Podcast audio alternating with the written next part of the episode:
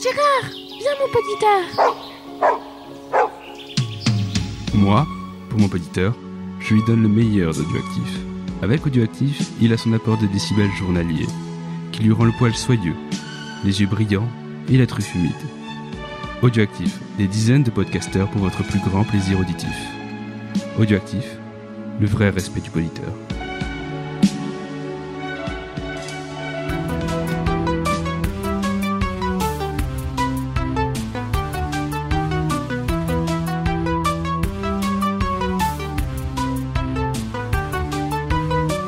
Bonjour à tous et bienvenue à It is le podcast. Je suis Mikado Twix, votre hôte pour ce numéro. Et pour m'accompagner aujourd'hui, je suis accompagné de Mr. Wiz. Bonsoir, bonjour Mr. Wiz. Bonjour, bonsoir, cher ami, comment allez-vous bien? Eh ben très bien. Euh, numéro oblige, on a notre camarade Gizmo à qui, rappelez-vous, il ne faut jamais donner euh, à manger Après passer minuit. Comment vas-tu Gizmo? Salut à tous et ça va super super bien. Eh ben oui, super. Parce que euh, on fait un numéro Super Nintendo peut-être, c'est ça, non? C'est ça. Et on- nous avons également notre camarade Spade. Je suis désolé, j'ai toujours pas trouvé de euh, jeu de mots à faire autour de ton pseudo. Comment vas-tu Spade? C'est pour ça que je l'ai choisi d'ailleurs. Bon, bonsoir tout le monde, ça va. Et ce soir, les amis, nous avons un... oh, peut-être pas un invité, on va dire un collègue euh, du label audioactif, à savoir Ah.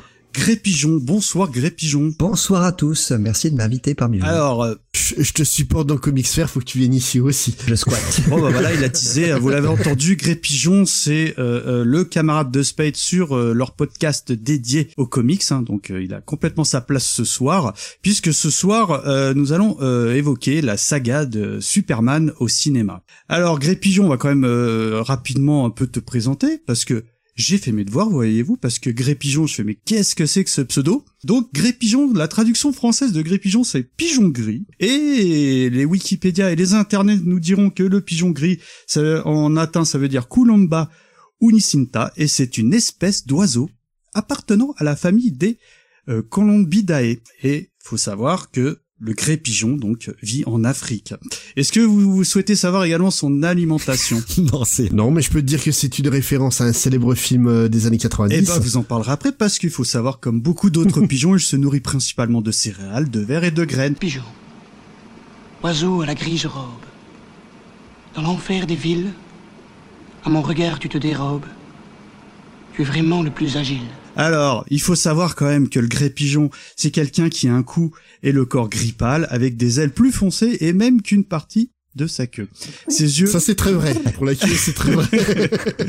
ses yeux et ses cires sont rouges. Est-ce que vous savez ce que c'est des cires? Parce que je l'ai noté. Les cires, c'est les opercules ou un renflement mou, charmu, trouvé à la partie supérieure de la base du bec de certains oiseaux. Non mais on a Voilà, fini le podcast sur l'érotisme là, c'est bon. Hein. C'est ça. Alors, est-ce que c'est pas la meilleure présentation d'invité qu'on ait faite, les amis nature et découverte, c'est magnifique. Je suis très ému. C'est ça. Alors les enfants, vous l'avez euh, lu sur le podcast, vous l'avez lu sur le billet d'article, on va parler de Superman, euh, aka euh, super-homme, super-humain, l'homme de fer. Euh, vous en avez d'autres L'homme d'acier plutôt. L'homme d'acier. Oui, l'homme de fer, c'est plus une série. Oui. Et euh, qu'est-ce que tu m'as envoyé de Spade? Kal-El, euh, l'homme de demain, le dernier fils de Krypton, euh, ou dans les premières versions françaises euh, qui ont été publiées ici. Donc, euh, faut savoir que Superman a été publié très tôt en France, mais sous deux, deux faux noms en fait. Ah, tease, vas-y, dis-nous tout. Donc dans Spirou, ça a été adapté euh, juste après la Seconde Guerre mondiale sous le nom de Marc Costa, Hercule moderne, Tout va bien. Et ça a été aussi publié au même temps, les mêmes épisodes, mais légèrement modifiés aussi dans euh, le journal de Mickey, Hmm, sous le nom de Yordi. D'accord. J'ai 4 ans et je suis Je- petit. Et c'est ce que j'allais dire. On a tous pensé à la même vanne.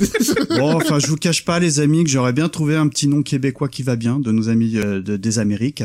Donc, euh, je l'ai pas trouvé. Donc, on va dire, ce soir, nous allons parler de super-homme. Alors, on va quand même introduire le sujet. Spade, je me tourne vers toi, comme j'aime bien dire. Est-ce que tu peux un peu nous présenter bah, le personnage de Superman et bien évidemment les, les personnes à l'origine de, de la création du, du bonhomme? Bien sûr, en fait, t'avais raison en parlant de Canada tout à l'heure, sans le savoir, tu vois, tu Mais es non, mais très sais- fort. Non, mais je- j'ai fait exprès cette question. En fait, Superman, c'est une création de Joe Shuster et Jerry Siegel, deux amis grâce à qui le comic book allait rentrer dans ce qu'on appelle l'âge d'or. Tous les deux sont nés en 1914, chacun de la côté de la frontière américano-canadienne. Donc d'un côté, on a Joe Shuster, qui est né et a vécu son enfance à Toronto dans une famille euh, d'immigrés juifs très très pauvres, à tel point qu'en fait pour aider sa famille à vivre, il, a dû commencer à travailler dès l'âge de 6 ans en tant que livreur de journaux. Donc c'est à cette époque en fait qu'il va découvrir l'effervescence euh, d'une salle de rédaction et qui va se passionner pour le dessin en découvrant les strips dans les journaux. Donc, vers l'âge de 10 ans, la famille Schuster euh, migre euh, du Canada vers, les États-Unis, puis pas spécialement loin. En fait, ils ont juste traversé la frontière. Ils sont passés donc de Toronto à Cleveland. Et quelques années plus tard, alors qu'il va rentrer au lycée, il va rencontrer celui qui va aller devenir son meilleur ami et partenaire, Jerry Siegel. Mhm. Donc Jerry Siegel, lui aussi est issu d'une famille d'immigrés juifs, mais lui a toujours vécu à Cleveland. Son père est peintre euh, d'enseigne et il possède un atelier, ce qui permet de faire vivre sa famille à peu près décemment. Et surtout, euh, ayant une profession artistique, son père va toujours pousser son fils à, s'intéresser à l'art. Et dès qu'il va déceler en fait euh, les goûts de son fils pour la culture pop ou le cinéma, il va pousser son fils à cultiver ses goûts et à écrire. En fait, Jerry va commencer très tôt à écrire. Il a aussi lancé ce qui est ce qui est considéré aujourd'hui comme étant le premier fanzine de l'histoire. Jerry au lycée, il travaille pour le journal de l'école, The Torch qui est cité euh, dans la série Smallville comme étant aussi le journal du lycée de Smallville. Oui, c'est oui. Maintenant que tu le dis, ça me revient. Ouais. Voilà. Un jour, euh, donc Jerry, qui est en train de bosser sur le journal, il voit débarquer un, un mec qui est tout aussi binoclard que lui, effacé et discret que lui, et il se dit, bah tiens, c'est marrant, ce mec-là, il a l'air sympa. Il va lui parler, il s'agit en fait de Joe Shuster. Et leur amitié, elle a été spontanée et instantanée, comme s'ils avaient toujours été amis avant même de se rencontrer. Ouais, un coup de foudre artistique ou un truc comme ça. Euh, vra- vraiment de l'amitié, hein. c'est vraiment... encore plus euh, loin, quoi. Ouais, c'est c'est une bromance à ce niveau-là, quoi, les deux. Mhm. Donc en fait, ils vont découvrir leur talent mutuel. Jerry écrit, Joe dessine. Et dans les locaux de, de ce journal lycéen, en fait, ils vont lancer un nouveau fanzine qui va s'appeler Science Fiction, où Jerry va écrire des histoires et puis Joe, en fait, va faire les illustrations pour euh, compléter le fanzine. Et il, y a une idée euh, reçue extrêmement tenace qui veut que Jerry et Joe, en fait, ont créé Superman parce qu'ils étaient deux geeks euh, frustrés qui se faisaient tabasser à l'école et que Superman représentait pour eux un fantasme de puissance. Et ça, c'est ont- ce que tu m'avais évoqué. Voilà. C'est- une idée reçue, je crois, c'est- véritablement une idée reçue. Ça, et euh, en fait, ça date de cette époque parce que oui, c'était, faut être honnête, c'était des geeks avant l'heure. C'était ou- ouvertement, euh, s'ils ils étaient nés aujourd'hui, ils feraient du podcast. Voilà. euh, Je me sens pas concerné personnellement, mais bon. Donc le, le truc, c'est en fait, c'est qu'on oublie totalement le contexte dans lequel ils vivaient. Jerry et Joe, en fait, sont- se sont pris de manière frontale le crash boursier de 1929 lorsqu'ils étaient adolescents. Ils ont vu la misère s'installer et la, et la criminalité exploser. En plus, ils vivaient à Cleveland, qui est une des premières villes des USA à se sortir de la crise et qui donc a attiré des milliers de démunis qui sont venus dans la ville pour essayer de trouver un emploi. Ces gens-là, en fait, vont être cantonnés dans des bidonvilles à la lisière de la ville et euh, du fait que ces bidonvilles existent, qu'il y a des, des pauvres, en fait, la criminalité va exploser. D'abord parce que justement, ces miséreux, euh, bah, ils ont plus d'autre choix que le que le, le larcin ou la prostitution pour essayer de s'en sortir, mais aussi parce que bah, malheureusement, quand on a des, des pauvres comme ça, ça attire bah, des marchands de misère, donc des proxénètes, des, des gangsters et compagnie. Ouais. Et le truc en fait, c'est qu'il y a un petit cas inédit pour les à l'époque qui se passe euh, au moment où Joe et Jerry vivent à Cleveland, c'est que donc on a un psychopathe qu'on a euh, doucement euh, surnommé le boucher de Kingsbury Run, qui va chercher les gens dans ce bidonville, les dépaisse et des, des balance les morceaux un peu partout dans la ville. Ah, bah, et quelle est la raison de ça? Bah en fait, non, c'était vraiment un psychopathe. C'est un des premiers cas de serial killer recensés aux États-Unis. C'est c'est une histoire assez assez oufissime parce qu'en fait le, le flic chargé d'essayer de l'arrêter n'était autre que Elliot Ness. Mhm. Ah oui.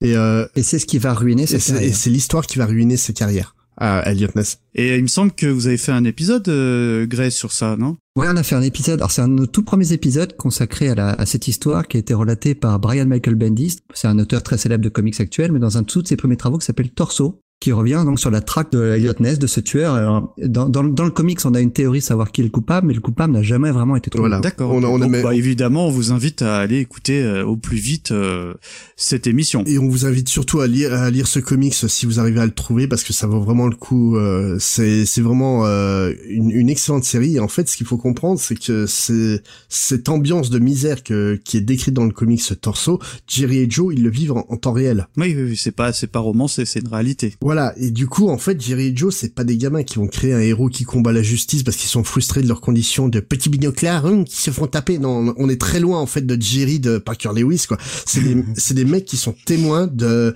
de la justice la plus crasse. Et ils en sont victimes aussi, euh, puisqu'en 1932, en fait, le père de Jerry va mourir lors de- du cambriolage de son atelier. Ah, embêtant. ouais. Et en fait, cette mort, elle va mais euh, détruire Jerry, qui pour pas devenir fou de douleur, en fait, va se jeter dans le travail. Joe, de son côté, ben, lui, se sent pas capable d'abandonner son ami et il va l'épauler de son mieux pour illustrer les histoires que Jerry euh, va pondre. Mhm. Notamment une histoire qui s'appelle Reign of the Superman. Et donc, c'est là qu'on arrive euh, doucement à la création du personnage du jour. Oui et non. Parce qu'en fait, le Superman qu'ils qu'ils ont créé dans cette histoire, c'est un méchant qui veut contrôler le monde grâce à ses pouvoirs télépathiques. Mais cette histoire, en fait, elle fonctionne pas. Et en fait, ils se rendent très vite compte pourquoi elle ne fonctionne pas. Parce que pourquoi créer un nouveau type de criminel quand ceux qui existent déjà sont suffisamment horribles Mhm. Donc, en fait, il leur vient l'idée de créer un héros qui protégerait le monde de la justice sans rien demander en contrepartie. Un héros invincible qui n'aurait peur de rien et qui sauverait les gens juste parce qu'il le peut. Donc ils vont commencer à se baser sur leur euh, goût en matière de culture et ils vont créer quelque chose euh, d'unique. Un héros inspiré de leur origine hébraïque. Donc un personnage jeté sur le fleuve pour arriver euh, auprès des gens qui ont besoin. Clairement, la fuite de Krypton de Superman, c'est une référence à l'histoire de Moïse. Bah, léger, hein. Ouais. Maintenant que tu le dis, ça paraît évident.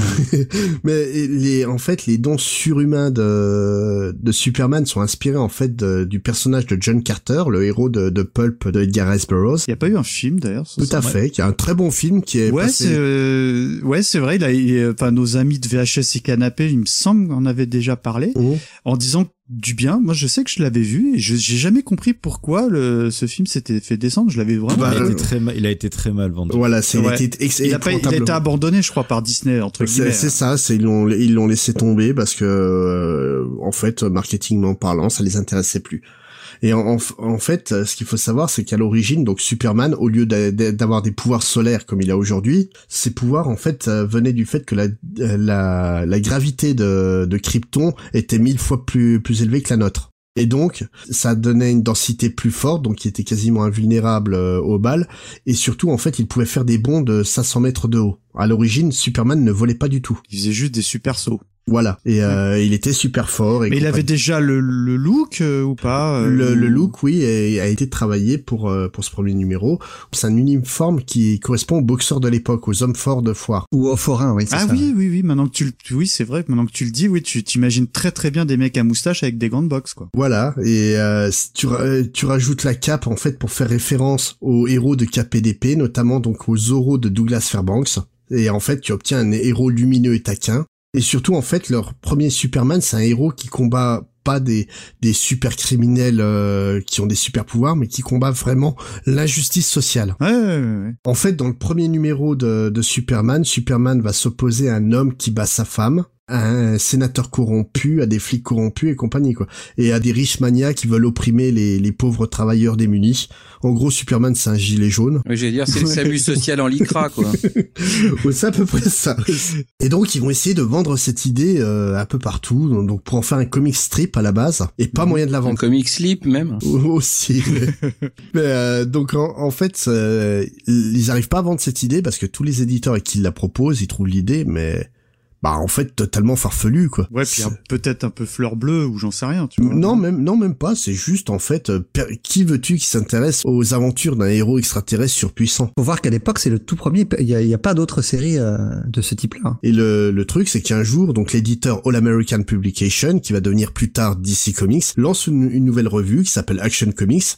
Et parce qu'ils n'arrivent pas à trouver vraiment de d'histoire pour finir le numéro, bah, ils acceptent de prendre l'histoire de Joe et Jerry. Et surtout, en fait, bah, ils n'arrivent pas à avoir d'illustration de couverture à temps pour euh, sortir le magazine. Et donc, euh, Jerry sort une couverture qu'il a dessinée en disant, vous pouvez mettre ça. Donc, une couverture qui, euh, qui aujourd'hui est culte, où on voit Superman soulever une voiture et... c'est le- la couve que tu m'as fait parvenir euh, Voilà. cet après-midi là. Voilà. Ouais, je la connaissais. Ouais. Euh, Ben, en fait, c'est une image culte qui est reprise euh, dans le film euh, Superman Returns. Le, le truc, en fait, c'est que le- les éditeurs, ils, ils voient la couverture, ils osent les yeux au ciel et ils me disent, mon dieu, quoi. Mais ils la prennent quand même parce qu'ils ont pas le choix. C'est ça, c'est ça où il sort pas le numéro. Voilà. Et donc, Action Comics numéro 1, sorti en juin 1938 avec un tirage de 200 000 exemplaires. Épuisé en moins de 24 heures. Et tu, tu le sais, mon petit Spade, j'espère que t'as regardé, mais tu sais que j'aime bien chiner. Mhm. Combien ça vaut un exemplaire d'origine aujourd'hui? Donc en 2017, il y a un exemplaire euh, gradé en 9.0, ce qui veut dire que c'est en fait un, un épisode quasi neuf. Ah, il y a Euh, des, il y a des. Attends, pardonne-moi, parce que tu sais que je, je maîtrise pas le sujet du comics. Il y a des grade entre guillemets euh, Voilà, en fait, dans le jeu en- vidéo. quoi, en fait, il y a une notation. Euh, De t'as- 10, de 10 à 0 Voilà. dans son état. Et là, donc en 2017, il y a un exemplaire en grade 9, ce qui veut dire quasiment 9, mais avec quelques euh, petites pliures au coin des pages et compagnie, des, des, des trucs bénins, hein, vraiment, pour euh, descendre à 9. Et cet exemplaire s'est vendu à 3,7 millions de dollars, Oh, il me semble. Oula, oui. Ah oui, oui. Non, c'est c'est- voilà. En fait, il faut comprendre que ce numéro de Action Comics euh, numéro 1, c'est un numéro historique parce que non seulement c'est le premier numéro de Superman, mais c'est la naissance du super-héros tel qu'on le définit aujourd'hui. Ça lance vraiment l'histoire des comics books euh, et vraiment l'âge d'or. Et euh, en fait, euh, le truc c'est que ça va faire la fortune de DC Comics.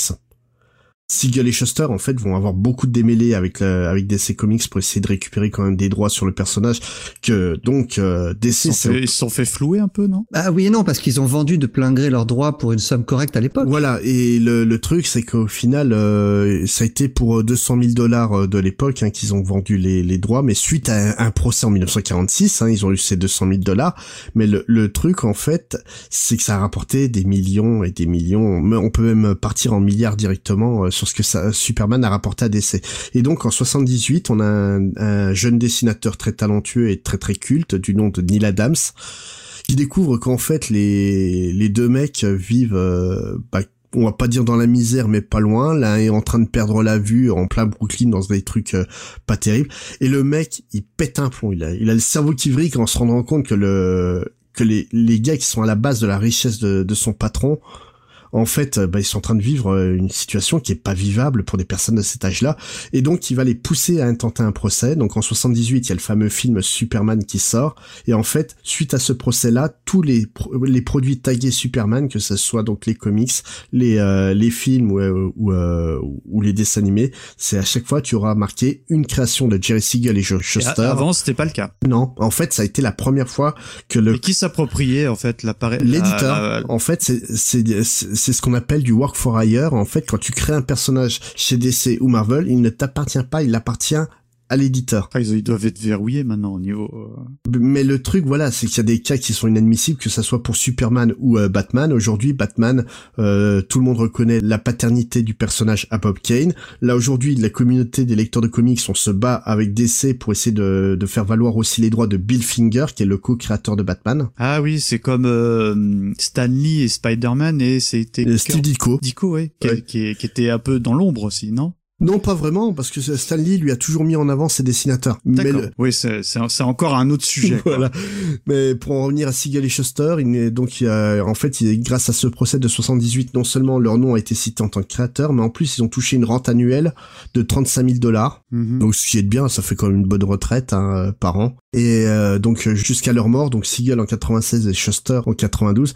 Mais en fait, euh, voilà, ils sont morts, mais en laissant derrière eux un personnage euh, qui est devenu une icône. C'est ça, ouais. Jusqu'au symbole euh, de sur sa poitrine, hein, qui est iconique. Hein. En fait, même le symbole sur le torse des super-héros, c'est Siegel et Shuster qui l'ont créé avec Superman. Ah oui. Avant, aucun personnage n'arborait de symbole. Ne serait-ce que la chauve-souris de, de Batman n'existerait pas sans Siegel et Shuster. D'accord. Alors, messieurs de Comics Fair, vous, alors, est-ce que vous avez déjà traité Superman dans, dans votre podcast? Et ou alors est-ce que vous pensez quand même qu'il y aurait matière à faire un, un numéro dédié à ce, ce personnage Eh bien oui, nous avons fait un épisode Ah. consacré à Superman, un épisode hors série. Et on, est- on revient notamment en longueur sur l'histoire du personnage et sur nos épisodes préférés dans la série. Très bien. Bon bah écoute, encore une fois, euh, deuxième invitation, allez euh, visiter. Vous avez bien compris qu'on a un super truc sur les comics. Du coup, donc là, on a fait un bond euh, jusqu'aux années 78, c'est bien ça, Spain Euh, L'année l'année du procès, dirons-nous. Voilà. Mais euh, évidemment, ça va rapidement, on va on va évoquer le, le premier film.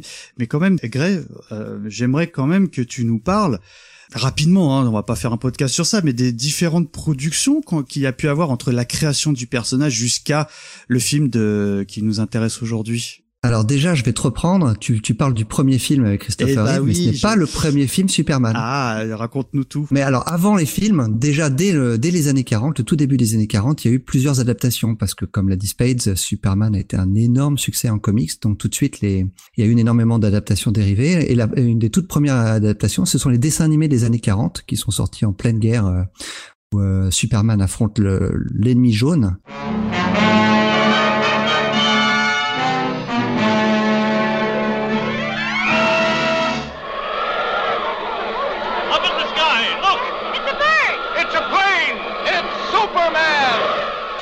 Ce sont des dessins animés produits par la Fleischer Et qui sont dans le domaine public aujourd'hui et qu'on peut voir donc gratuitement sur euh, YouTube. et ils sont vraiment excellents. C'est pas les trucs où t'avais les Flash Gordon ou enfin une... c'est pas la, la- la- le même producteur ou les mêmes de C'est les, c'est- les studio studios Fleischer, on les connaît surtout pour Betty Boop ou Popeye. Alors, je sais pas si c'est eux qui ont fait euh, Flash Jordan. D'accord, bon enfin voilà, c'est c'est au pire des cas, c'est des jolis noms, Betty Boop, Popeye, on est on est pas mal quand même. Et c'est de la qualité ou on est dans les trucs de propagande ou euh, Les deux. C'est c'est plus que de la qualité, hein, parce que c'est vraiment de très très haute C'est qualité. superbe. hein. C'est c'est vraiment très beau, l'animation elle est ouf. Encore Ah aujourd'hui, ah, non, mais c'est Ah ouais, vraiment un truc de fou. Et ça a apporté aussi beaucoup au personnage en lui-même, parce que en fait, c'est grâce à ce dessin animé que Superman vole. Ouais. Parce que ça les faisait chier en fait de faire sauter le personnage. Ils trouvaient ça saoulant euh, au, au niveau de l'animation. animé, ouais. Donc ils ont fait, ils l'ont fait voler, c'est resté. C'est la classe. Et même dans les séries télé, quand euh, en, en réel, quand Superman vole, il passe en mode dessin animé. C'est-à-dire, tu, tu peux rapidement développer, Gizmo? Ben quand quand quand tu as, ils ont fait des séries télé avec euh, Superman, donc un, un vrai acteur, et du moment qu'il va voler, Mais là, tu parles de quelles différentes séries euh, On est en quelle année à peu De les près Celle de George Reeves. oui, c'est ça. D'accord. Elle me spoil ma partie. J'y arrive, j'y arrive. Vas-y, vas-y. Non, non, non, c'est pas de problème. Non, juste pour en, finir sur les dessins animés, hein, c'est euh, pour les fans de comics, en tout cas, beaucoup d'artistes actuels se revendiquent encore de, de cette influence. Frank Miller cite directement les frères Fleischer dans le Dark Knight Returns, Mhm. et Alex Ross, qui est un des dessinateurs les plus connus actuels, il ne cache pas, s'est inspiré carrément du dessin animé pour définir le look qu'il donne à Superman. D'accord, ok, d'accord. Donc c'est, c'est, tu vous conseillez chaudement en tout cas. Bah surtout que c'est gratuit et légal quoi.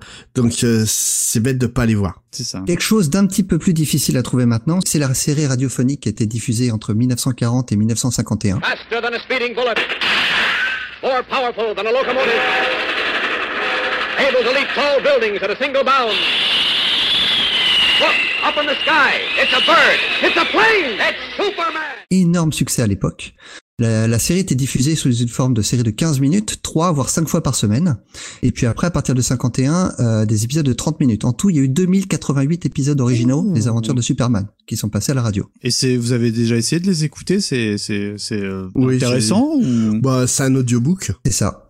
Avec, avec des acteurs qui jouent en live, Voilà. euh, des histoires un petit peu euh, tr- dans lesquelles on essaie de visualiser ce qui se passe. Alors c'est très descriptif. Alors par contre, il y a des il y a des vrais éléments qui sont de la mythologie de Superman qui viennent de cette de, cette émission de radio. Euh, par exemple, la kryptonite a été inventée là-dedans. Est-ce que vous savez pourquoi? Euh, Bah, euh, j'imagine que tu vas nous Parce que répondre. à- à- l'idée de la kryptonite, évidemment, c'est ce qui rend Superman plus faible. Et en fait, le, le show radio avait un tel succès que l'acteur principal qui jouait Superman euh, devait prendre des vacances. Donc, ils ont eu l'idée de, le, de lui trouver quelque chose qui le rendait plus faible, ce qui permettait à Superman de passer tout l'épisode muet. Il faisait juste des grognements et c'est un acteur suppléant qui le, qui le remplaçait. Classe. Et Perry White et Jimmy Olsen ont été également créés dans ce show.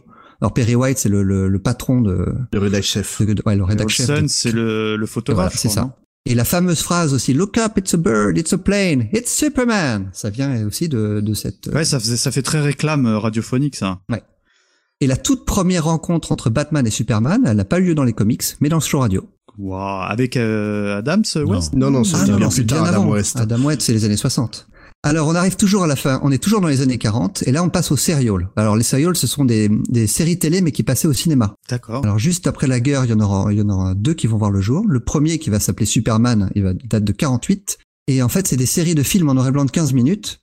Euh, et en fait, et c'est Kirk Allen qui jouait le rôle titre. Donc, c'est le tout premier Superman, euh, Au le tout premier acteur à avoir incarné Superman au cinéma. Ah, Aujourd'hui, ça doit être euh, difficile à regarder quand même, j'imagine.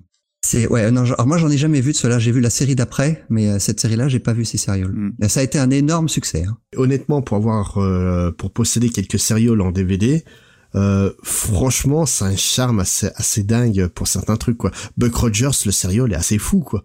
Ok, ok, ok. Est-ce qu'on a fait le, le tour entre guillemets de on y est presque on y est presque on arrive en 1951 et là le tout premier vrai film euh, qui sort au cinéma avec George Reeves qui s'appelle Superman and the Mole Man. C'est un film en noir et blanc un vrai film hein, qui dure un peu plus d'une heure. Et euh, il servira en fait de pilote à la série télé qui suivra toujours avec George Reeves. Mais au début c'est sorti comme un vrai film. Succès au ciné ou pas? Euh, bah, su- succès suffisant en tout cas pour euh, pour lancer la série. Alors moi j'ai vu le film c'est- C'est impossible à regarder aujourd'hui. tu vois, Ça a tu vois vraiment le, le mec qui hein. pédale derrière pour faire défiler euh, en- l'écran. en, en fait, ou, les, euh, les, les men, donc ce sont des, euh, Des zones des- taupes. Voilà, des zones taupes, et donc on voit la fermeture éclair de leur combinaison. Enfin, c'est, c'est vraiment cheap. Quand Superman vole, c'est, c'est, c'est, c'est assez dur. hein. C'est Son Kukai avec 40 ans d'avance. Voilà, c'est ça. ok, je valide. mais non, non, mais le, le truc en fait, faut savoir que George Reeves en fait a eu a été très très marqué par Superman. Donc euh, aucun lien de famille avec le Christopher Reeves. J'allais hein. demander, ouais, aucun lien. Reeves avec un S, alors que Christopher Reeve n'a pas de S à son nom. Voilà. Mais le, en fait, l'acteur était tellement marqué par son personnage qu'il se prenait vraiment pour Superman par moment. Ah quoi. zut. Euh, Ah. Il y a un film euh, à ce sujet avec Ben Affleck donc dans le rôle de Superman, alors qu'il a joué Batman il y a pas bien Oui. longtemps, euh, qui s'appelle Hollywoodland, qui est vraiment qui vaut vraiment le, le coup. qui Il est bien le film, j'ai jamais vu. Euh, ben en fait, si tu t'intéresses au Hollywood de cette époque, il est vraiment très intéressant et donc il joue le rôle de George Reeves et euh, tu le tu le vois vraiment euh, partir euh, en sucette totale quoi. C'est vraiment assez intéressant. En tout cas, la série télévisée à l'époque, c'est un énorme succès. Elle va durer 6 saisons et 104 épisodes. Et euh, les deux premières saisons étaient en noir et blanc, et c'est les, les quatre suivantes étaient en couleur, ce qui était très rare à l'époque. À partir du moment où la série est passée en couleur, la série est, est passée sur un ton très comique. D'accord, ok. Pour, pour quelle Et, est la euh, raison tran- tranchait beaucoup avec le début. L'é- L'époque, hein, quand on quand on pense aux comics de l'époque aussi, ils étaient aussi dans une euh, dans cette gamme. D'ailleurs, le- le- la série Batman qui va suivre sera Ah aussi oui, très oui, comique. Avec les, les onomatopées à l'écran et tout, quoi. Ouais. Et en France, on l'a eu cette série euh, sur Canal+ à partir de 1987. D'accord, des, des rediffs d'époque alors. Ouais. En doublé en français et tout, quoi. Donc voilà, c'est c'en est tout pour Et la- celle-ci, c'est celle que tu conseilles ou bon, aujourd'hui c'est. Ah non, bah si je dois en conseiller une, c'est la, c'est les dessins animés de Fleischer. Ouais, je, Ah vous ouais. les avez bien vendus. Honnêtement, vous m'avez intrigué. hein. Alors les amis, on va attaquer quand même le gros du sujet. hein. Donc euh, le film de 1978. Mais avant de vous pitcher un petit peu euh, l'histoire, eh ben, bien évidemment, on s'écoute la bande-annonce.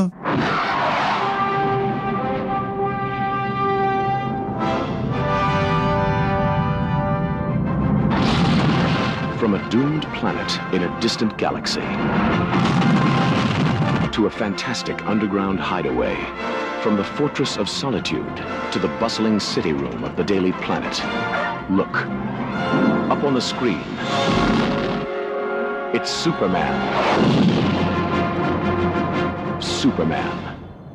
The movie.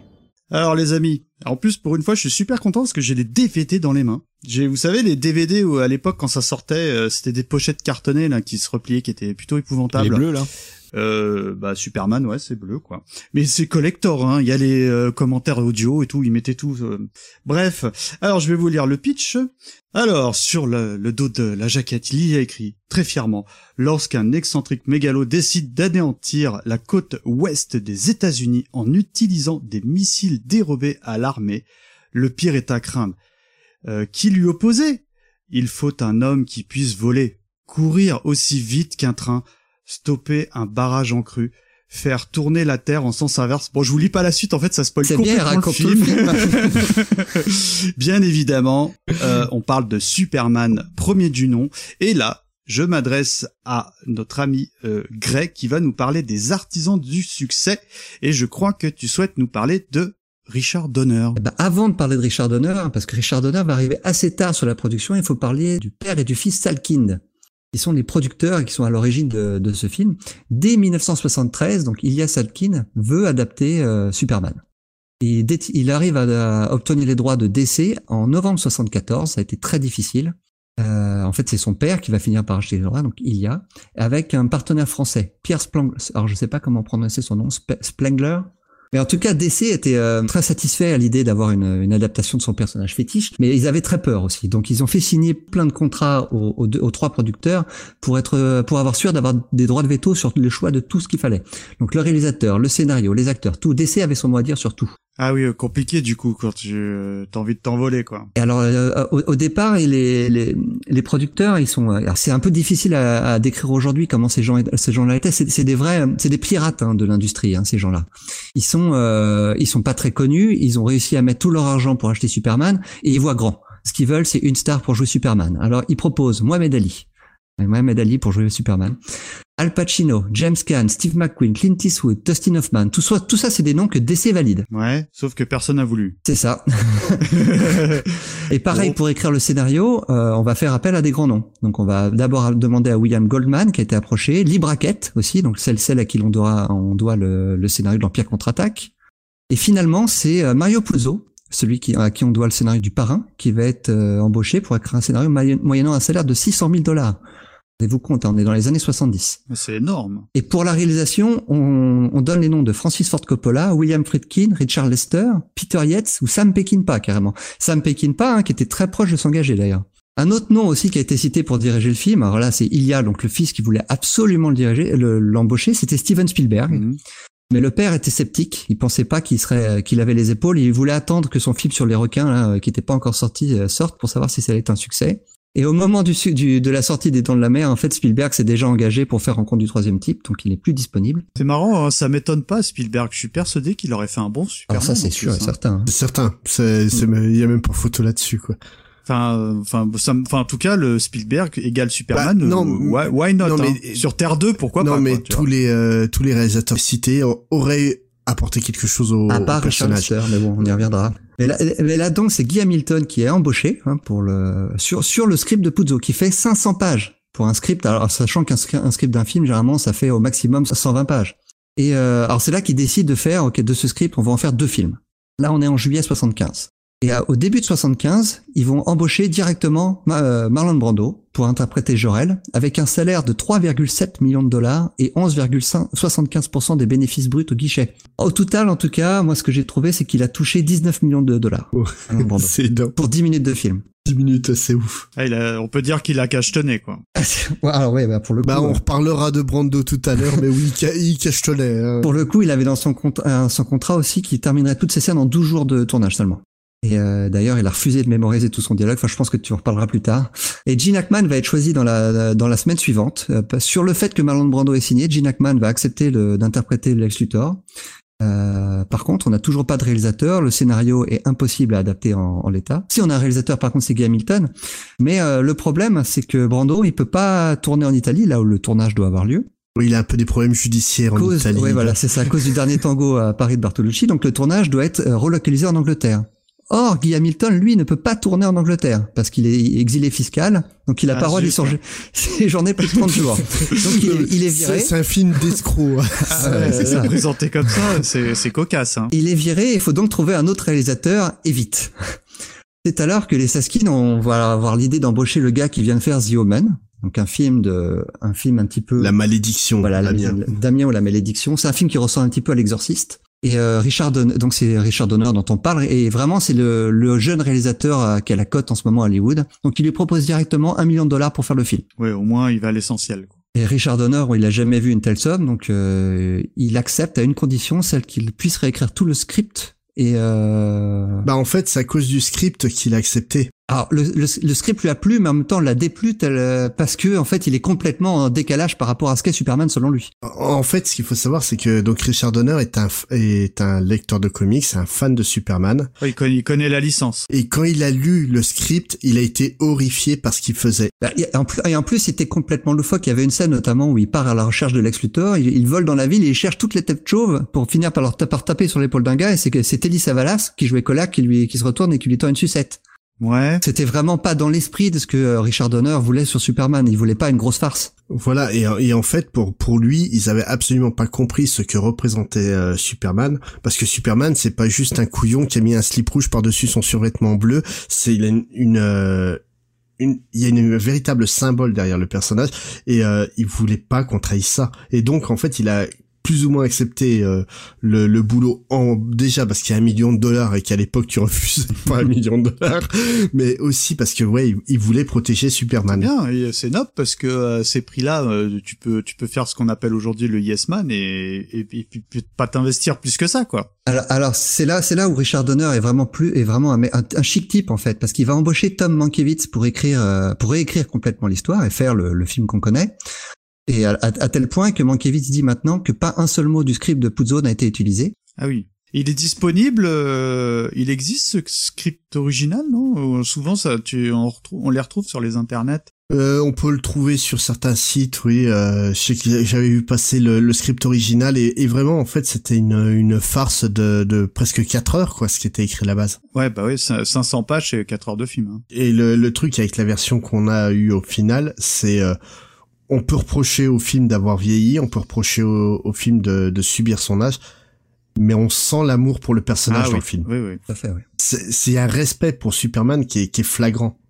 Et donc, pour en revenir sur Mankiewicz, la Writers Guild of America, donc c'est un espèce de syndicat des, écrivains, a refusé de cré- de créditer Mankiewicz pour ses réécritures. Donc c'est Mario Puzo qui est crédité en tant que scénariste du film, mais Donner, donc pour euh, parce qu'il voulait absolument que son ami soit soit crédité, lui a accordé un crédit de consultant en création. D'accord, c'est pour ça.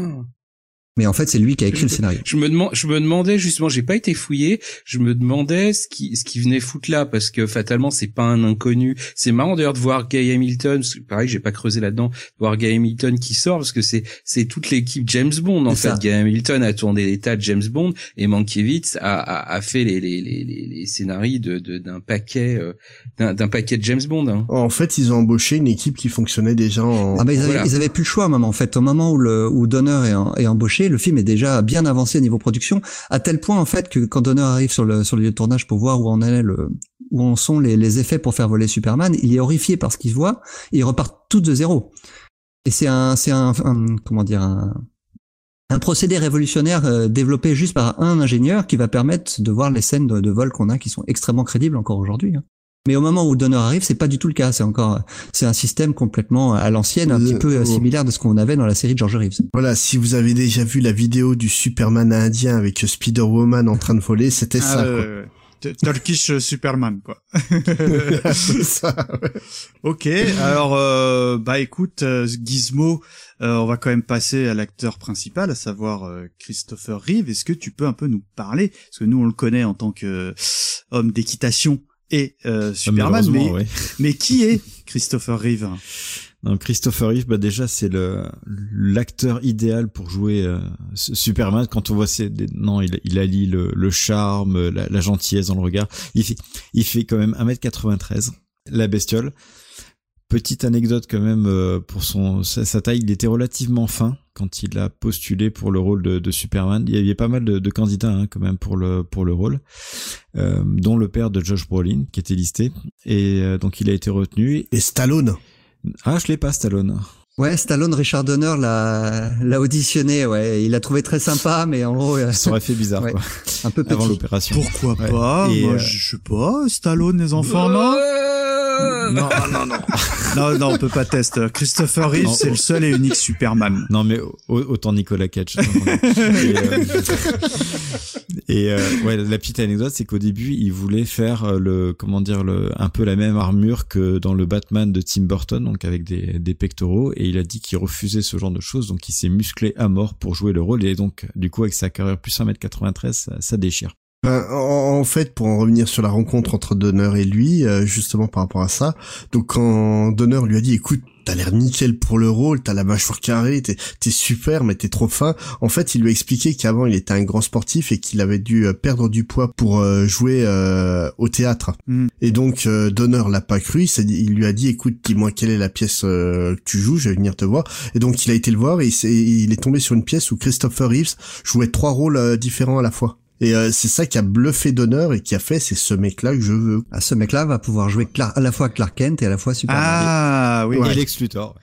c'est pour ça, c'est pour ça qu'il a, il a entre guillemets capitalisé sur sur lui parce qu'il a senti le potentiel euh, Ouais. euh, du personnage quoi. Faut voir aussi que les- ils avaient déjà investi beaucoup d'argent sur Marlon Brando et, euh, et Gene Hackman. Donc en fait, il y avait plus vraiment besoin d'une star pour interpréter Superman. La star, c'était Superman plus les, les personnages secondaires. D'ailleurs, on peut pas dire qu'il a eu un salaire de star, hein, Pas Christopher tout, Reeves.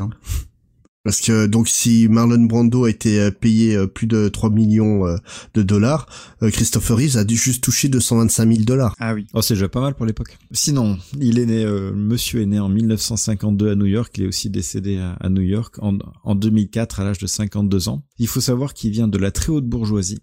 Son papa a fait euh, une grande université Princeton aux États-Unis. Il a fini PDG. Et Christopher, en, bon fils, a suivi les traces de son père. Il était très bon à l'école. Il a postulé. Vous savez, quand vous faites votre bac américain, c'est comme le concours des grandes écoles. Vous faites euh, un dossier. Il a été reçu quasiment à toutes les grandes universités des États-Unis. Il a choisi Cornell, qui est une excellente université aussi. Mhm. Donc c'est quelqu'un non seulement qui n'est qu'une cuillère en argent dans la bouche et qui est vraiment euh, vraiment très Talentueux, très ouais. intelligent. Euh, la carrière, ben, elle, sa carrière débute quand même en flèche parce qu'il vient à peine de commencer sa carrière avec quelques séries télé et un et un film et euh, il euh, il décroche ce, ce rôle de, de Superman. À quel âge du coup? Euh, euh, ben en 78, euh, 26 ans et euh, donc là par contre la même année il fait son premier film aussi au cinéma qui s'appelle Sauver le Neptune, c'est un film de catastrophe comme on les voit toujours dans les années 70 et avec l'acteur fétiche des films catastrophes des années 70 qui est Charlton Heston. Ah, j'étais avec parti sur Alain Delon, moi, mais... euh, non, non, mais il n'y avait pas de Concorde dedans. Euh, donc là, c'est une histoire de sous-marin. Par contre, petite anecdote, c'est que dans ce film de, de, de sous-marin, il y a ce l'acteur qui joue Otis, donc le de Lex dans Superman. Donc ils se sont croisés sur ce film-là euh, en premier. Euh, par contre, le reste de la carrière de, de Christopher Reeve, malheureusement, enfin énormément se résumer à Superman. Il va être sur ses projets de 1978 à, à 87 avec le quatrième opus qu'on va longuement décrire pendant ce podcast. euh, il enchaîne bien sûr quelques films entre temps. Euh, franchement, il, il casse pas des briques. Euh, ce que j'ai noté surtout, euh, c'est Death Trap de Sidney Lumet, qui est, qui est un, un très bon film pour ceux qui n'ont qui n'ont pas vu. C'est un huis clos qui est assez sympathique. Et après sa saga Superman, euh, bon, c'est un coup de cœur totalement impartial, mais il a joué avec John Carpenter dans Le Village des années en Et Mark Hamill. 1995. C'est pas le meilleur John Et- et Carpenter. Mark hein. On en avait parlé dans notre spécial Carpenter ou pas? Oui, on, on en a parlé vers la fin parce que déjà on était dans les années 90 et bon, c'est quand même pas le meilleur des Carpenter. Bon, enfin, si je peux me bon, permettre, là, là, c'est le petit euh, Mikado euh, qui a regardé Superman euh, au début des années 80 qui parle. De mon point de vue, alors peut-être qu'il y a la film nostalgique, mais pour moi, euh, Christopher Reeve en Superman, il défonce tout, quoi. Enfin, il y a jamais eu autre chose que lui. Et pourquoi je vous dis ça Vous allez rebondir après, mais j'ai du mal à comprendre un mec qui passe tellement bien à l'écran. Pourquoi euh, il a fait euh, finalement une, une carrière euh, hors Superman euh, inexistante, quoi, entre Bah, guillemets. c'est comme Mark Hamill justement. Ouais, pas oui. Il est trop, trop collé, euh, trop brandé, quoi. Ouais, c'est ça. Puis euh, malheureusement, il y a eu euh, son accident qui lui a qui lui a coûté sa carrière plus ou moins déjà. Ouais, ouais, mais bon, il avait déjà euh, quelques années, tu Mmh. vois, mais euh, Ouais. en tant que entre guillemets jeune premier, putain, mais qu'est-ce qu'il est, enfin, il brille, il rayonne ce garçon, quoi, tu vois. Ah mais, mais mais il est Superman pour euh, pour beaucoup de monde, hein. même des dessinateurs actuels quand ils dessinent euh, Superman, Ils ont lui en tête. c'est c'est Christopher Reeves. Hein. Tu prends Gary Frank qui est un dessinateur qui a beaucoup travaillé dessus euh, ces dernières années, son Superman c'est Christopher Reeves et c'est tu tu peux pas le nier. Tu vois les images, tu vois que ça, tu vois que ça quoi. Et comme la musique, ça reste, ça reste John Williams. Voilà. Bon, sinon, bah, on l'a dit qu'il a eu son, son fâcheux accident de, cheval en 95. Donc, il allait laisser tétraplégique. Donc, autrement dit, il y a que la tête qui, bouge. Euh, il a fait quelques reportages après un peu inspirés de sa vie, mais surtout, il a fait quelques apparitions dans des téléfilms ou séries télé avec euh, le remake de Fenêtre sur cour avec Daryl Hannah, qui était sympathique, mais bon, c'était, euh, c'est quand même pas un chef-d'œuvre. Et par contre, il a joué euh, ben, l'année de, de sa mort dans deux épisodes de Smallville. Où on, ah oui, je on m'en souviens. dans Je sais son- plus ce qu'il fait. Ouais. Je me souviens juste de la scène, il est en train de discuter avec Lex Luthor, mais il a, il est complètement appareillé avec le tube dans la gorge. Ben, c'est, Hum, Et il est mort de quoi? Enfin, sans faire mon indiscret. euh, officiellement, c'est un arrêt cardiaque, mais bon, vu son état, je suppose que ça, Ouais, il être abîmé, quoi. Alors je vais rapidement faire un petit tour de table parce que c'est quand même euh, pour moi bon vous l'avez entendu c'est il est ultra culte en tant que, que Superman. Mais euh, par exemple oui on t'a pas encore trop trop entendu. Euh, bah déjà tu vas nous parler un peu musique mais quand même j'ai envie de te demander euh, bah quel est ton ressenti quand même vis-à-vis de, de bah, Christopher Reeve? Moi, je suis, je vais dire comme toi quand tu disais le petit Mikado qui regardait quand il était petit, mais c'est pareil. les petits Euh, Mikado et le petit Wiz il, il se, il se trouvait que euh, ça faisait partie des films. J'avais pas besoin de pousser euh, beaucoup pour que on, le re- on aille chercher les, VHS et qu'on se refasse une soirée. Donc finalement, c'est un truc qu'on regardait et qu'on re-regardait assez Tout régulièrement. ah, mais tellement Euh, c'est fou. Il y a, y a pas beaucoup de films. Il y avait Indiana Jones aussi qui, qui tournait beaucoup, mais Superman c'est vraiment un film qu'on a qu'on a vu des, caisses et des caisses à l'époque. Euh, et il se trouve que en plus, il tombe pile poil pour moi à la, à la bonne période. Donc il, il, symbolise, je trouve, parfaitement le personnage et il s'inscrit dans une esthétique, dans une manière d'écrire les, les, les scénars, d'écrire les histoires, de les filmer, de les monter, les, tout ça, euh, qui pour moi est vraiment le, le, le, le summum et qui arrive à doser bien le côté super-héros, les effets spéciaux, mais de d'avoir quand même une touche d'humour, un côté Mm. quand même ridicule, euh, sans citer le slip, il y a pas que le slip qui est ridicule dans le film. Et, et je trouve que c'est il y a un, un équilibre qui est super délicat entre tous les ingrédients qui fait que c'est des films qui sont pour moi relativement intemporels et qu'on a et, et c'est tout un esprit qui s'est perdu euh, euh, bah, la décennie d'après et qui maintenant c'est c'est même plus aux oubliettes quoi bah, les films de super héros aujourd'hui Enfin, si- merci au revoir Si quoi. je peux ajouter, euh, c'est quand même ce qui est extraordinaire, c'est que t'as, pour moi, t'as deux Christopher Reeve t'as, euh, au cinéma. T'as le Christopher Reeve Superman et t'as le Christopher Reeve Clark Kent. Quand le gars, il enlève ses lunettes, c'est Superman. Tu vois, c'est, c'est, c'est, t'as l'impression qu'ils ont changé le, le bonhomme, entre Ah guillemets. bah les épaules deviennent plus carrées, la stature plus droite et compagnie, oui. C'est C'est impressionnant. Je vous le cache pas là. J'en parle. J'ai j'ai vraiment les frissons. C'est impressionnant. Enfin, le gars, euh, il a l'air euh, complètement benet entre guillemets euh, derrière ses lunettes. Il y a quelque chose de grave qui s'annonce. Il enlève les lunettes. Waouh, c'est pas, c'est plus du tout le même bonhomme quoi. Mais c'est vrai que quand on pense Superman est, est ridicule, on pense tout de suite au slip rouge et aussi au fait que ah bah, personne ne le reconnaît alors qu'il a juste une paire de lunettes.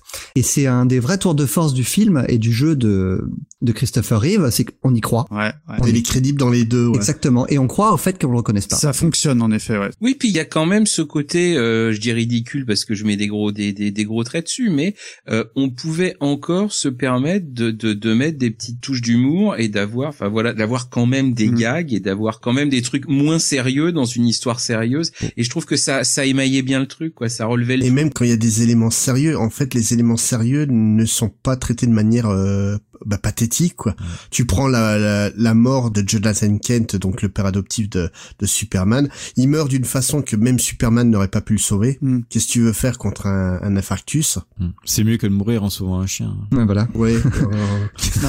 Ah mais si, euh, enfin, c'est fait- on fait une longue partie sur Christopher Reeve parce que selon moi c'est le gros du numéro, mais si je peux me permettre, c'est que euh, bon, on l'a dit, il y a Superman, il y a Clark Kent, mais il y a le troisième personnage, je sais plus c'est dans quel film là, ça vient de me revenir quand il, il est alcoolique là, qui fait le choix de. Bah, dans le 3, dans euh, Superman 3. Eh le- ben, bro, le film, on en discutera, on aime ou on aime moins, Mm. mais il arrive à, à, à, à, hum, camper un troisième euh, euh, personnage quoi entre guillemets. Est, il est relativement crédible, je trouve effectivement. On sent que c'est un peu poussé quand même, mais je trouve que ça, ça va, ça se, ça, ça, ça se défend. C'est pour moi, c'est pas le, c'est, c'est pas le rôle qui tient le mieux. Faut dire aussi qu'il est tellement, comme tu disais, il est tellement solaire. c'est ça. Et on, on, on lit tellement la bonté sur euh, sur son visage et sur son slip rouge que euh, Transforme l'eau en vin. non, euh, c'est ça quoi, c'est formidable que le, le côté oui bon ben voilà il passe au Johnny Walker euh, t- je dis ok c'est bon quoi il surjoue mais bon quand même euh, en essayant d'oublier cet aspect là il est quand même je trouve relativement crédible Bon, vous l'aurez compris, euh, à l'I-Team, euh, Christopher Reeve, c'est un grand oui. Hein. Je- Moi, mon seul regret, c'est que malheureusement, il a, il a pas trop percé en dehors de Superman. Euh, bah, Spade, je te garde pour le coup. Est-ce que tu pourrais, euh, bah, un peu quand même nous évoquer, on va dire un autre acteur em- emblématique, euh, aka le, le cash tonner, euh, à savoir euh, Marlon Brando? Donc Marlon Brando, c'est, tu vois, lui, contrairement à Christopher Reeves, on peut dire qu'il a vraiment percé au cinéma à tel point qu'il est considéré comme une des plus grandes légendes. En fait, il doit être le quatrième euh, acteur le plus célèbre d'Hollywood euh, selon l'association des films euh, aux États-Unis. Tu dirais qui avant, avant lui? De mémoire, je crois que le premier c'est Humphrey Bogart. John Wayne aussi, peut-être. Bogart, ouais, John Wayne, peut-être euh, euh, celui, qui- celui qui est mort en accident de voiture. Il y a je suis James. Dean. Ouais. Bah, en fait, ils sont bien après euh, Brando, quoi. Vraiment, Bra- Brando est dans est quatrième euh, et largement devant tout le monde, quoi. Donc en fait, euh, Marlon Brando a été révélé en 53 par l'adaptation de Un tramway nommé Désir, qui va donc le propulser directement à un rang de star et de sex symbole. Son look euh, dans l'équipé sauvage, bah en fait va définir euh, l'imagerie qu'on a des, voyous, donc le jean, le, perfecto euh, et compagnie, mais ça va aussi beaucoup inspirer la communauté homosexuelle. On en parlait beaucoup dans le dans l'épisode sur la, la décennie gay, mais c'est à cause donc de l'équipé sauvage en fait qu'il existe le, le look cuir moustache. Mm. Après, c'est pas totalement euh, innocent puisque Marlon Brando va être un des premiers acteurs de, de premier rang à reconnaître et assumer pleinement sa bisexualité. D'accord, ok, ouais, c'est c'est pas une. Ah non, non, lui il le reconnaît. Il a, il a même fait un bouquin où il parle de tous ses amants. Il cite euh, aussi bien euh, euh, Edith Piaf que James Dean, Richard Pryor dans ses conquêtes, quoi. D'accord, ok, ouais, il a il a tapé euh, un spectre oui, oui, large, ah bah, il a quoi. tapé, il s'est tapé la moitié d'Hollywood, hein, selon lui. En plus, si je bah, c'est petit aparté, je, je personnellement, je, je, enfin, c'est vrai qu'il est considéré comme un canon d'époque, mais j'ai jamais trouvé que c'était un bel homme. Après, est-ce qu'il joue bien? Je Ah non, non, bien. il joue plus, il joue Ça- plus que bien. Et quand, quand il est à l'écran, il crève l'écran. Hein, c'est D'accord, ouais, parce que, bah, enfin, il est pas non plus, euh, c'est pas un canon, quoi. Non? Ah ben je- jeune, il était sublime. Ouais, il a une présence quand même. Ouais. Dans les Bounty, attends. Parce que dans, dans Superman, euh, bon moi c'est un peu l'exemple que j'ai. euh, tu, enfin au-delà du fait que on va, tu vas peut-être évoquer le fait qu'il cache le nez,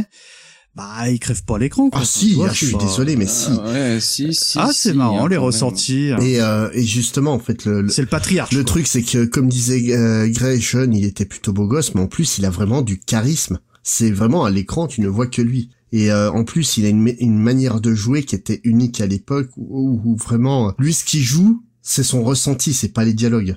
C'est vraiment, il a, quand il a l'écran, il incarne un personnage, il devient ce personnage, il le, il le joue pas, quoi. Et euh, par exemple, faut voir ses, ses œuvres majeures comme euh, bah, un dernier tango à Paris, et très controversé, qui est la raison en fait pour laquelle il a plus le droit de foutre les pieds, en, enfin il avait plus le droit de foutre les pieds en, en Italie. Parce que donc euh, en fait dans Dernier Tango à Paris, lui et puis le réalisateur ont décidé de simuler une scène de viol sur l'actrice principale, Ah oui. bon. mais sans l'avertir. Ah, Donc en fait, c'est pas une simulation de tentative de viol, c'est une tentative de viol. Légalement, euh, c'est c'est condamnable et, et- c'est discutable on va dire. Ouais, et c'est vrai que tu regardes le, le film, tu ne sais pas, tu trouves la scène incroyable à, à l'écran, mais quand tu le sais, t'as un vrai malaise. Ouais. ouais. Vraiment, c'est assez horrible à regarder. hein.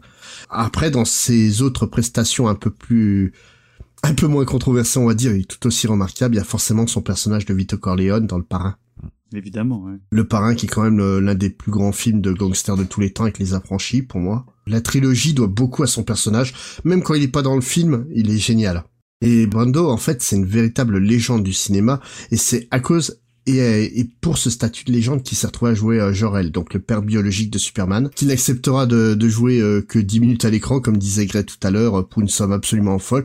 Et de toute façon, en fait, lui, tout ce qui l'intéressait, c'était l'argent. Ah ça se voit pas du tout dans le film. hein. Et, euh, et le, le truc, euh, pour expliquer, en fait, ils voulaient pas prendre son texte. Donc, ils avaient fait un système de prompteur euh, sous les caméras avec des fiches pour qu'ils puissent euh, se repérer sur ce qu'il devait dire plus ou moins. C'est totalement improvisé, en fait, son discours. Il l'avait jamais lu avant. Il Ouais. refusait de les lire à l'avance, donc il découvrait ces lignes euh, directement sur Et, le et set. qu'est-ce qui explique cela? Il faisait sa star euh, ou... Oui, ou- totalement. Oui, oui. Mais, mais encore, tu vois, Donner a réussi à le persuader de, de jouer comme ça. Parce qu'à la base, lui, ce qu'il voulait faire, c'est qu'il disait, non, mais t'as qu'à dire, en fait, que les gens de Krypton, c'est des bagueules. Puis je fais juste du voice-over dessus. Mais il y a, vous connaissez l'acteur qui s'appelle Richard Harris? Euh, ça me dit quelque chose, mais sans Euh, plus. C'est un, grand acteur des années, euh, des années 70-80 et euh, il a fait une superbe anecdote sur euh, Marlon Brando là-dessus. Avec, euh, il a décrit de, de, parce que lui il a tourné pas mal de fois avec euh, Marlon Brando et il dit, vous savez le, le fameux regard de Marlon Brando où il incline un peu sa tête et il plisse les yeux, enfin, vraiment qui, qui fait dans beaucoup de films. Richard Harris, il dit, vous savez pourquoi il fait ça? Ben, tout simplement parce que Marlon Brando est un super acteur, mais il est totalement incapable d'apprendre son texte. Son cerveau ne, ne- ne- n'arrive pas à mémoriser le texte, il en est incapable. Et donc dans tous les films que j'ai fait avec lui, on est obligé d'avoir des énormes tableaux pour euh, avec son texte et il dit euh, il a cité plein de films quand vous avez Marlon Brando en train de faire une scène au bout d'un moment il fait une pause il incline la tête il ferme les yeux et en fait il oriente sa tête vers le tableau pour pouvoir lire ce qu'il est en train de dire Bah en fait c'est exactement ce qu'il a fait aussi sur euh, Et Superman. paradoxalement, c'est devenu sa marque de Ouais, fabrique. exactement D'accord, c'est c'est super anecdote. Ouais. Mais le le truc en fait c'est pourquoi ils ont voulu prendre Brando pour euh, jouer ce rôle-là euh, avec toutes ces conditions. En fait Donner à la base on lui a expliqué euh, quand tu vas rencontrer Brando, il va vouloir qu'en fait les gens de Krypton ça soit des des suitcases verts. Des valises vertes. Ouais, des valises vertes. Hmm. Euh, donc euh, Donner, il a fait hein? Il s'est retrouvé devant euh, devant Brando qui lui dit non mais je veux que ça soit des bagels. Mais vraiment juste parce qu'il avait pas envie de se déplacer pour faire les scènes quoi. Et euh, donc le truc c'est que la raison qu'ils ont voulu Brando à tout prix c'est que tout simplement bah, parce que c'est Brando. Et que ça donnait en fait une légitimité au projet Parce que oui, Brando a accepté de jouer là-dedans. C'est un peu comme si tu mettais Robert De Niro dans les Tuches 4. ah non, mais il faut voir que les producteurs en question, c'était personne. Et donc, pour pouvoir monter un projet aussi important que Superman, il leur fallait des grands noms. Et sans Brando, ils auraient jamais pu avoir euh, Gene Hackman et, euh, et après avoir tout Voilà. le budget qu'ils ont eu. Mais le truc, c'est qu'aussi narrativement, et c'est là où euh, Donner euh, est, est intelligent, c'est que de prendre quelqu'un de la stature de Brando, ça évite en fait de travailler réellement le personnage. Parce qu'en fait, euh, Jor-El, pour expliquer son personnage, c'est donc le, père biologique de Superman, c'est un super savant de la planète Krypton, c'est le seul qui est conscient que la planète va être détruite et personne veut l'écouter. Et c'est pour ça donc qu'il envoie donc euh, son fils Kal-El sur Terre. Et le truc, c'est comment expliquer ça en 10 minutes quand t'as pas possibilité? Faut te poser le personnage, faut lui, faut l'installer. Et t'as pas besoin de l'installer quand tu, on te pose une légende. Ouais, si je, je, je, je comprends mieux. C'est, maintenant, c'est ouais. comme quand tu prends euh, Indiana Jones euh, euh, et la dernière croisade et tu découvres le père de Indy, que tu vois que c'est Sean Connery, tu fais OK. Voilà, il y a plus rien à dire, on sait que c'est Sean Connery, on sait que ça va, que ça va être un personnage. Ils ont déjà un Voilà, bagage. c'est des acteurs en fait qui ont, un- qui ont une telle puissance hein, et un tel bagage qui vont avoir la sympathie du public tout de suite. Ah, je, ça, se- ça se défend. Je, c'est une véritable idée de génie hein, là-dessus. euh, et après, bah voilà, le, le truc, c'est que les gens qui ont travaillé sur le film ont un peu un avis totalement opposé sur euh, Brando. Donc euh, Donner, lui, en fait, le perçoit comme un homme charmant malgré tout, malgré toutes les contraintes. Il, il parle de Brando avec euh, beaucoup d'affection. Ouais, ouais, ouais. Et euh, notamment, il raconte une histoire où, justement, avec son scénariste, dont je me rappelle plus le nom, euh, Grace, me dépanner. Mankiewicz. Voilà, où ils ont été bouffer un steak euh, ensemble euh, avec Brando, et puis il y a une femme euh, qui a voulu agresser Mankiewicz avec un couteau à steak. Et en fait, c'est Brando qui a attrapé la, la femme par euh, la tête et la main, et puis qui lui a murmuré des, des mots doux à l'oreille pour la calmer. D'accord. Mais d'un autre côté, on a aussi Christopher Reeves qui lui, en fait, en veut énormément à, à Brando. Pour sa non-implication sur le projet, en fait, il le dit ouvertement, Brando n'était là que pour le pognon et ça lui, et ça déplaît for- fortement à Reeves qui aime beaucoup Superman. Et surtout, en fait, là où il en veut beaucoup, c'est qu'on on parlait de Brando, de son rôle dans les films Superman, il disait, ouais, mais ça, c'est des films de merde sans intérêt. Ah, il crache Voilà. dessus, quoi. Et euh, quoi. Reeves, en fait, lui en a voulu jusqu'à sa mort, quoi. D'accord. Alors, euh, évidemment, il y a d'autres personnages secondaires qu'on évoquera euh, par la suite, mais Superman, selon nous, selon la euh, dans les artisans du succès, on a également la musique qui, selon moi, mérite complètement sa place dans cette partie. Wiz, est-ce que tu pourrais nous parler d'un certain, d'un certain John Williams? Euh, Je vais déjà commencer par dire que Brando, même si on le voit 10 minutes, euh, je trouve qu'il en impose à mort. Ah, mais C'est grave. pas- il, il est pas juste, c'est pas juste la légende, c'est que franchement, franchement, euh, il, il a euh, avec aussi peu de présence sur la péloche. Il donne de l'importance à son il donne personnage. énormément Ouais, d'importance et euh, et on va parler un petit peu plus tard de, de, de Superman 2 en tout cas d'une version particulière de Superman 2 et euh, il, il a un rôle absolument essentiel et je trouve que vraiment le film serait pas ce qu'il est sans sa présence euh, à lui quand bien même il a fait il a fait que cachetonner euh, voilà c'était la partie euh, la partie sur Brando mais euh, je trouve qu'il apporte vraiment quelque Ouais, chose et pas juste une carte de visite Tout à fait. alors sur Williams, donc la musique, euh, donc pour resituer le personnage, c'est un compositeur toujours vivant, né en 1932, donc un Américain, qui va commencer sa carrière en 1958 comme pianiste de jazz. Euh, en tant que compositeur, il va d'abord essentiellement travailler pour la télé, et ensuite, bah, il va se mettre au cinéma à partir essentiellement donc des années 70. Sa musique est pour la plupart symphonique, en tout cas, ce qu'on en connaît est symphonique. Je vous cacherai pas que je n'ai pas écouté euh, la totalité de sa plantureuse discographie, donc il y a peut-être des exceptions. Pour moi, ça reste de la musique symphonique. Il a joué avec les plus grands orchestres qu'il va lui-même diriger. Naturellement, euh, son nom est totalement indissociable de la paire euh, Spielberg-Lucas. Pour preuve, les quatre Oscars pour la meilleure musique de film qu'il va recevoir sont pour 1. Les Dents de la Mer, 2. Star Wars, 3. E.T., 4. La liste de Schindler. Suivez mon regard. Boum. Ouais. Mm. Puisqu'on en est aux récompenses, on peut aussi lui ajouter un Oscar pour la meilleure adaptation musicale, avec un violon sur le toit, 4 Golden Globes, 7 British Academy Film Awards et 24 Grammy. Sa filmo, parce que à ce stade-là on peut parler de filmo, euh, c'est globalement un best-of du cinéma améri- américain. On peut dire, ça. on peut dire à peu près ça. Après une période film catastrophe, ce qui a quand même fait l'aventure du Poséidon, la Tour infernale, il embraye donc sur les dents de la mer, rencontre du troisième type, Indiana Jones, Star Wars, E.T. comme on l'a vu, et donc Superman. Plus tard, on va le retrouver sur, euh, pareil, entre autres, euh, Jurassic Park, euh, Hook, Maman j'ai raté l'avion ou encore Harry Potter. Harry Potter, ouais. ouais. Et oui, alors c'est un des plus grands compositeurs de musique du film. Certains diront que c'est même le plus grand. Moi, c'est pas mon avis. Oh, pas toi, oui. Non, c'est pas mon- Pourquoi? C'est pas mon avis parce que je trouve, attention, je vais me foutre tout le monde à dos. Euh, je trouve que en fait, l'aura qu'on lui qu'on lui donne tient plus au succès des films qu'il met en musique qu'à la musique elle-même. Euh, donc je pense que ça fait ça fait un effet un peu euh, un, effet un peu multiplicateur. Et euh, bon bah fatalement de toute façon quand t'as quand t'as fait euh, quand quand t'as fait Star Wars quand t'as fait Indiana Jones euh, tu finis par confondre un peu les deux. Donc je pense qu'on surévalue un petit peu le travail qu'il a fait à l'aune du résultat des films. Euh, je noterai aussi pour rester quand même dans la la, la gentille critique mais un peu c'est que dès qu'on est dans du film un peu d'action euh, je trouve perso que les musiques sont strictement interchangeables parce que dans, dans, dans le cadre de Superman, hein, toujours. non, dans le cadre des films à grand spectacle qu'il a fait, honnêtement, essaye de te vider la tête et imagine la musique de Superman sur Indiana Jones et je t'assure, ça marche très bien. C'est vrai? Ah ouais, c'est franchement. Je me suis fait la même remarque avec euh, le thème de Luke et Leia dans Star Wars comparé au thème de euh, Clark et Lois. Mais oui. où il y, a- y un thème qui est, qui est vraiment particulier pour le- les couples à, à chaque fois. Et tu les différencies parce que les deux sont devenus cultes, mais c'est vrai qu'il y a des très fortes ressemblances.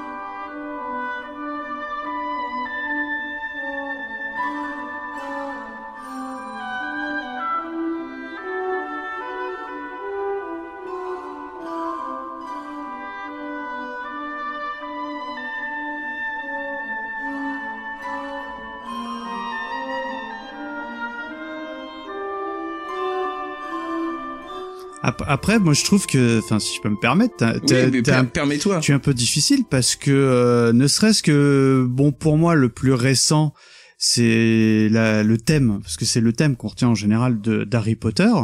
Putain, tu, tu sors deux notes, t'es dans, t'es du, et, euh, tu sors, tu sors tout de suite la musique, quoi. Tu vois Ah, Alors ça, c'est ça, c'est quelque chose qu'il a qui est quand même. Ça, mais tu peux dis pas ça- lui enlever ça. Mais non, non, non, mais ça, ça reste, ça reste un des plus grands. Moi, les, les, j'ai, lu des caisses d'articles les mecs disent c'est le plus grand, c'est le patron, c'est le boss.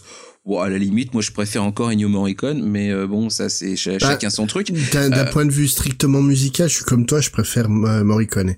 Mais euh, le truc, en fait, la différence, c'est que donc euh, Williams, c'est un meilleur conteur. En fait, ces C'est musiques, comme tu dis, quand, ouais. quand elle euh, quand elle arrive, elles, elles sont tellement imbriquées dans les scènes des films que tu as la musique qui arrive et tu as l'image qui vient.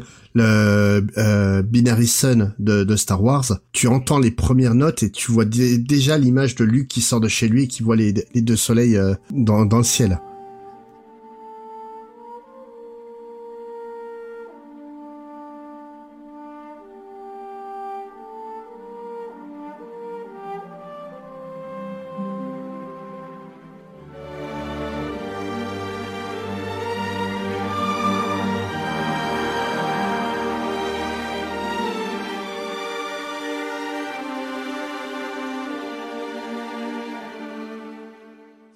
Non, mais c'est sur ça, le gars, je suis persuadé que le gars bossait directement avec les les réals qui lui montraient des bouts de films et euh, il y avait de la collaboration, quoi. Tu euh, enfin, les mecs, les mecs travaillaient main, dans la main. Enfin, ça. Oui et non, bah, parce qu'en fait, oui, il, tournait avec les, les, les scénarios, les séquences et compagnie qu'on lui proposait pour faire sa musique.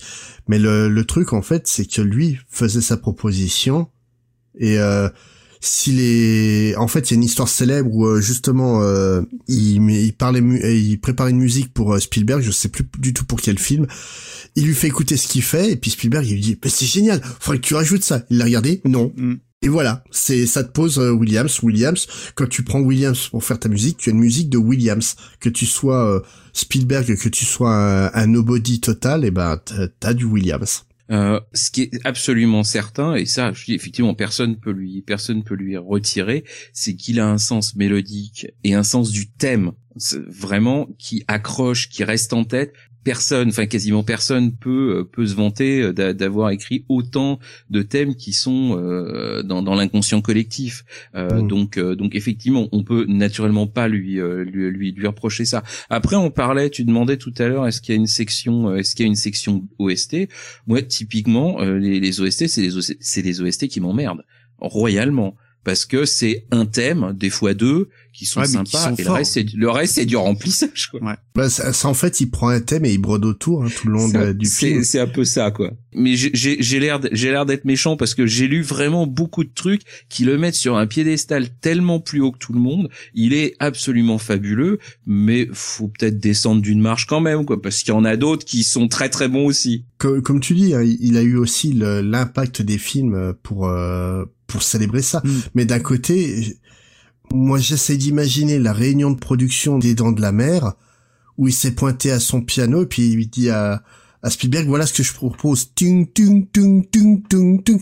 Là, Spielberg, il a dû se dire, ça y est, le vieux, il a craqué, quoi.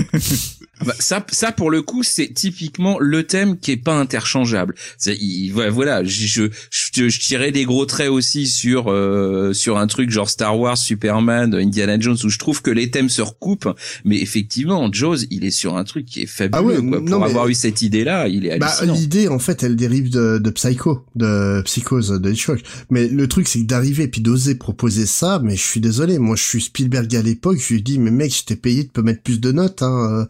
Et il a osé faire ça, Spielberg lui a fait, bon, bah, on va lui faire confiance, et puis au final, ouais, ça donne un, un des thèmes les plus légendaires du Et, cinéma. c'est- mais, et voilà, et ça reste. Mais euh, je n'ai pas retrouvé, ça m'a agacé, mais ça m'est revenu il y a pas longtemps, donc j'ai embêté personne avec ça. Je crois que c'est Mika qui m'avait euh, qui m'avait passé euh, la- l'adresse d'un podcast qui travaille sur la musique, et il y avait un épisode qui parlait de musique de film et qui faisait la part belle à John Williams et qui regard et qui analysait la manière dont il avait très largement pioché dans le répertoire classique et qui faisait des des grosses ressemblances entre les planètes de Holtz et euh, une bonne partie de ses compositions. Mais je me souvenais plus du nom du podcast. Ah, je sais, plus, je suis désolé, je sais plus. J'en écoute, j'en écoute, te- j'en écoute tellement. C'est peut-être écoute ça, peut-être. En tout cas, s'il nous écoute, euh, il, il confirmera. Alors quand même, Mr. Wiz, John Williams, moi je suis tout à fait d'accord qu'on l'ait retenu pas en rubrique OST, mais en artisan du succès. Euh, on se met le thème. Ah bah oui, oui, oui.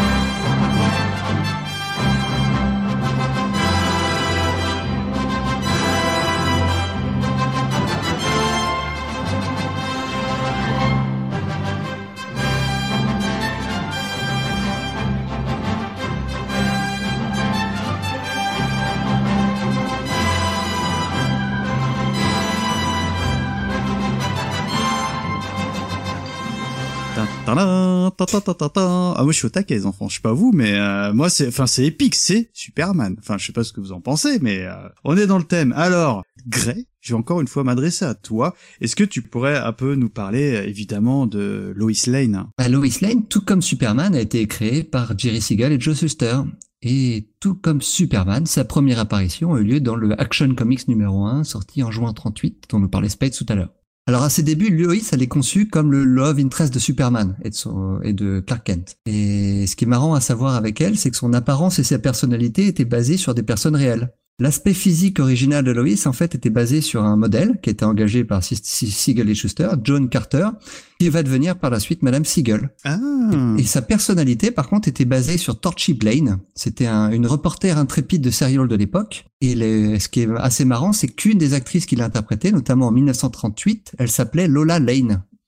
C'est elle vraiment qui a donné le nom à Lois. Ah d'accord, parce qu'au début ça, elle s'appelait pas Lois Lane alors. Ah, elle s'appelait Lois Lane dès le début, mais en fait, elle est basée sur euh, le nom d'une actrice qui ressemblait au personnage euh, de, de Lois. hein. C'était cette reporter qui, n'a, qui a peur d'aller nulle part, euh, un petit peu Mm. fou. En fait, même si Lois Lane est conçue dès le début en tant que love interest pour Superman, elle est, con- elle est pas conçue comme un love interest comme on a l'habitude à l'époque. Habituellement, quand t'as, quand t'avais un love interest à l'époque, t'avais un, un boulet que tu trimballais. Ouais, elle, C'était- elle, elle était assez effacée en fait, à jouer la gourde souvent. Et Héloïse, c'est pas du tout comme ça. La, prin- la princesse a sauvé. C'est, ça, Zia dans les cités d'or, c'est, Ah oui, ok. C'est bon. Merci, c'est bon, t'as tout dit, c'est bon. c'est Dans la nous, saison quoi. C'est nous, nous. mais, mais là, là, le truc, en fait, c'est que justement, euh, C'est pas le cas dans le film. Ah, non, mais dans Lois, c'est pas du tout le cas, même dans les comics dès Ouais, le début. hein. et, et en fait, D'accord. Shuster et Siegel, en fait, ont écrit le personnage comme une femme indépendante, forte, qui, en fait, elle se retrouve dans la merde parce qu'elle va la chercher, la merde, et parce qu'elle a envie de la trouver, quoi. C'est, c'est vraiment un personnage qui, a- qui est vraiment, ça, elle, elle ah ouais, c'est vraiment un personnage assez, assez unique pour l'époque, quoi. Et, et, elle- et sa représentation dans le film est parfaite d'ailleurs. hein, est- Et c'est qui alors d'ailleurs la comédienne alors Alors tu c'est Margot Kidder. Margot Kidder, elle s'appelle en vrai Margaret Ruth Kidder. Elle est née en 1948 euh, et elle n'est pas américaine puisqu'elle est née à Yellow- Yellowknife dans le nord-ouest canadien. Mhm. Et euh, c'était une petite fille, elle était très charmante, pleine de vie. Elle n'hésitait pas à dire tout ce qu'elle avait sur le cœur. En fait, c'est déjà Lois Lane. C'était la petite peste. C'est ça. Et elle s'est passionnée pour le métier d'acteur très tôt. C'est lors d'un voyage à New York avec sa mère à Broadway. Elle a assisté à la, à la comédie musicale Bye Bye Birdie. Elle a vu des gens qui chantaient, qui jouaient, qui dansaient sur scène. Et c'est là, s'est dit, c'est ça ce que, c'est ça ce que je veux faire. Mhm. Malheureusement pour elle, en fait, sa jeunesse n'a pas été toujours très rose, car elle a dû faire face à de graves troubles psychologiques euh, qui ont par la suite été diagnostiqués comme des troubles bipolaires. Ah d'accord. Et déjà dès son adolescence, elle avait des sautes d'humeur très bizarres, euh, au cours desquels elle était incapable de comprendre ses propres actions. À une occasion, alors qu'elle avait 14 ans, elle a d'ailleurs tenté de se suicider. Euh, et le lendemain, elle est revenue à son état normal. Elle avait complètement oublié euh, pourquoi elle avait, euh, elle avait eu ce sentiment-là. Et ce qui n'arrangeait rien en plus, c'est que le travail de son père, qui était expert en explosifs, l'obligeait à déménager sans arrêt. En fait, il allait de chantier en chantier, et à tel point qu'elle a dû changer 11 fois d'école en 12 ans qui fait que son état psychologique a empiré, et dans le but de l'aider à faire face à son état mental, elle a été admise dans un internat, et c'est là que sa vie a trouvé une certaine stabilité, et qu'elle a pu réussir à poursuivre ses intérêts en tant qu'actrice et à prendre part à des pièces de théâtre. Elle a notamment joué sa dernière année le rôle principal de Roméo et Juliette. Mhm. Donc une fois son diplôme obtenu, elle euh, décide de déménager à Los Angeles. Donc c'est une jeune actrice de 18 ans, euh, évidemment pleine de rêves et pleine d'envie, et évidemment comme toutes les jeunes actrices de 18 ans qui déménagent à Los Angeles, eh ben elle a, rien- elle a pas de boulot. Euh, donc ses débuts furent très difficiles. Elle a quelques rôles dans des petits films, hein, dans Gaily Gaily en 69 et Quaxer Fortune as a Cousin in the Bronx. Euh, ça va pas très bien se passer à tel point qu'elle va se disputer avec le réalisateur du film. Et là, elle décide de quitter euh, Hollywood. Elle s'installe à, New York pour étudier le théâtre et elle euh, chope des petits rôles à la télévision pour payer ses factures. Donc une fois qu'elle s'est bien formée, elle retourne à Hollywood pour retenter sa chance et elle se, lors d'un casting, elle se lie d'amitié avec Jennifer Salt, une autre actrice. Et cette rencontre va complètement changer sa vie parce que les deux fans vont devenir très amis, vont décider de louer un appartement ensemble. Et cet appartement va devenir le lieu de rencontre de tous les jeunes réalisateurs et acteurs en herbe euh, de l'époque. Donc ils euh, vont défiler chez elle Martin Scorsese, Brian De Palma, Steven Spielberg, Susan Sarandon et plein d'autres. Sympa les voisins. Et chaque soir, en fait, il y avait il y avait des fêtes dans, dans l'appartement de, de Margot et euh, les c'est tous ces grands futurs géants se rassemblaient euh, pour s'amuser, faire la fête, discuter de comment ils allaient euh, révolutionner l'industrie du film, ce qu'ils vont faire d'ailleurs. hein. Et euh, Margot Kidder va enfin avoir sa chance grâce à son petit ami de l'époque, un certain Brian De Palma, qui va lui proposer le, le rôle principal de son prochain film Sisters en 1973 énorme succès commercial qui va complètement lancer Margot Hollywood. Elle va enchaîner les rôles, un Black Christmas, un, film d'horreur en 74, et d'autres films pendant, pendant les deux ans qui vont suivre, avant qu'elle décide de s'arrêter complètement. Parce qu'elle va rencontrer l'amour, elle va rencontrer un réalisateur, un certain Thomas McGuane, et ils vont avoir une fille ensemble, et là, elle va décider de devenir mère au foyer.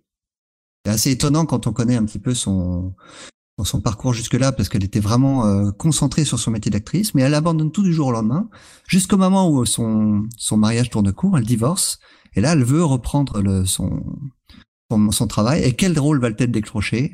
Rien de moins que le rôle de Lois Lane dans Superman, D'accord. Qui va faire d'elle non seulement une énorme star, mais qui va en plus l'aider à continuer après sa carrière durant les années 80, donc elle va jouer dans Amityville, Superman, Superman 4, et dans plein de films. Elle va notamment tourner dans un film français avec le réalisateur Philippe de Broca, dont elle va tomber amoureuse. Ils vont même se marier, euh, mais le mariage ne durera qu'un an. Euh, les, les problèmes psychologiques de, de Margot Kidder vont revenir, euh, notamment dans les années 90, qui vont être très difficiles pour elle. Elle va avoir tout d'abord un accident de voiture qui va l'empêcher de travailler pendant deux ans et qui va la ruiner en raison de factures médicales importantes et de son, inactivité. Elle va même lancer un procès qu'elle va perdre, donc qui va la rendre encore plus fauchée qui va l'obliger à tourner des rôles mineurs dans des films indépendants complètement nuls. Et elle va toucher le fond complètement en 96. Euh, elle va vivre un, épisode qui était très largement médiatisé à l'époque. Euh, elle travaillait sur son autobiographie lorsque no- son ordinateur portable a été infecté par un virus qui a provoqué un crash et entraîné la perte de trois ans de travail. Oh là là, dur. hein. Elle s'est rendue en Californie pour faire examiner l'ordinateur par une entreprise de récupération de données qui n'ont pas été capables de récupérer les fichiers et là elle a pété un boulon. Elle est rentrée dans un état de folie euh, complet. Elle a disparu pendant quatre jours complets. Elle a été retrouvée dans l'arrière-cour d'une résidence complètement à garde. Elle a été admise dans un centre médical dans un état de détresse totale. Et en plus, elle avait apparemment subi une tentative de viol. Et c'est à ce moment de sa vie qu'elle va enfin accepter sa maladie et commencer à soigner sa, sa bipolarité correctement. C'est très triste, hein, son, destin tragique fait un peu penser à celui de Christopher Reeve. La fin de sa vie sera un petit peu plus joyeuse. Euh, elle va notamment s'impliquer beaucoup dans, un activisme politique, euh, qui soit contre la guerre en Irak, les armes nucléaires, ou alors en faveur de l'environnement ou de la cause LGBT. Elle est malheureusement décédée l'an dernier à 69 ans du suite d'une overdose médicamenteuse. Et je voudrais juste dire ce que, ce que DC Comics a publié sur son compte Twitter à sa mort. Euh, merci d'avoir été la Lois Lane avec laquelle beaucoup d'entre nous ont grandi. Repose en paix, Margot Kidder. Et ça, ça, ça représente vachement ce que je ressens moi. En tout cas, Margot Kidder, pour moi, c'est Lois. Et tu sais en fait quelle technique a employé Richard Donner pour lui faire jouer Lois Lane comme elle le joue là? Non, je ne sais pas. En fait, euh, Donner, en fait, il voulait vraiment d'elle comme euh, comme Lois Lane. Il l'adorait. Il avait déjà travaillé avec elle et euh, vraiment, il adorait ce, ce petit bout de femme. Et euh, le truc, en fait, c'est qu'elle le jouait de manière trop propre, le personnage. Ouais. Et un jour, il y a, il y a des assistants de de Margot qui débarque sur le plateau juste avant qu'elle tourne, il te dit à, à Donner, euh, écoute, elle vient d'éclater euh, une de ses lentilles, ouais, parce qu'elle a été myope euh, comme une taupe en fait, euh, Margot Kidder. Donc elle, elle, elle peut pas jouer, faut qu'on reporte le, le tournage. Et Donner lui a dit, bah non, on n'a pas le temps, elle va jouer comme ça. Et du coup, en fait, elle a joué toute la scène avec le regard plus ou moins perdu, ouais. on va dire dans le vague, à essayer de faire le, le point, à se cogner dans tous les meubles. Et là, Donner, il s'est dit, c'est génial, c'est comme ça que je veux qu'elle joue. Et du coup, en fait, il a il payé un assistant pour piquer les, les lentilles de Margot avant qu'elle rentre sur le plateau. Quoi. Et euh, non, vraiment, ça, ça a été une, une, une actrice ouais, qui a, qui, a, très mal fini, mais pour moi, ouais, elle m'a marqué en tant que Lois Lane. Et elle a aussi joué en fait dans un jeu vidéo en, en full motion vidéo. Night Trap. Qui s'appelle. Non, je déconne. bah, pas loin.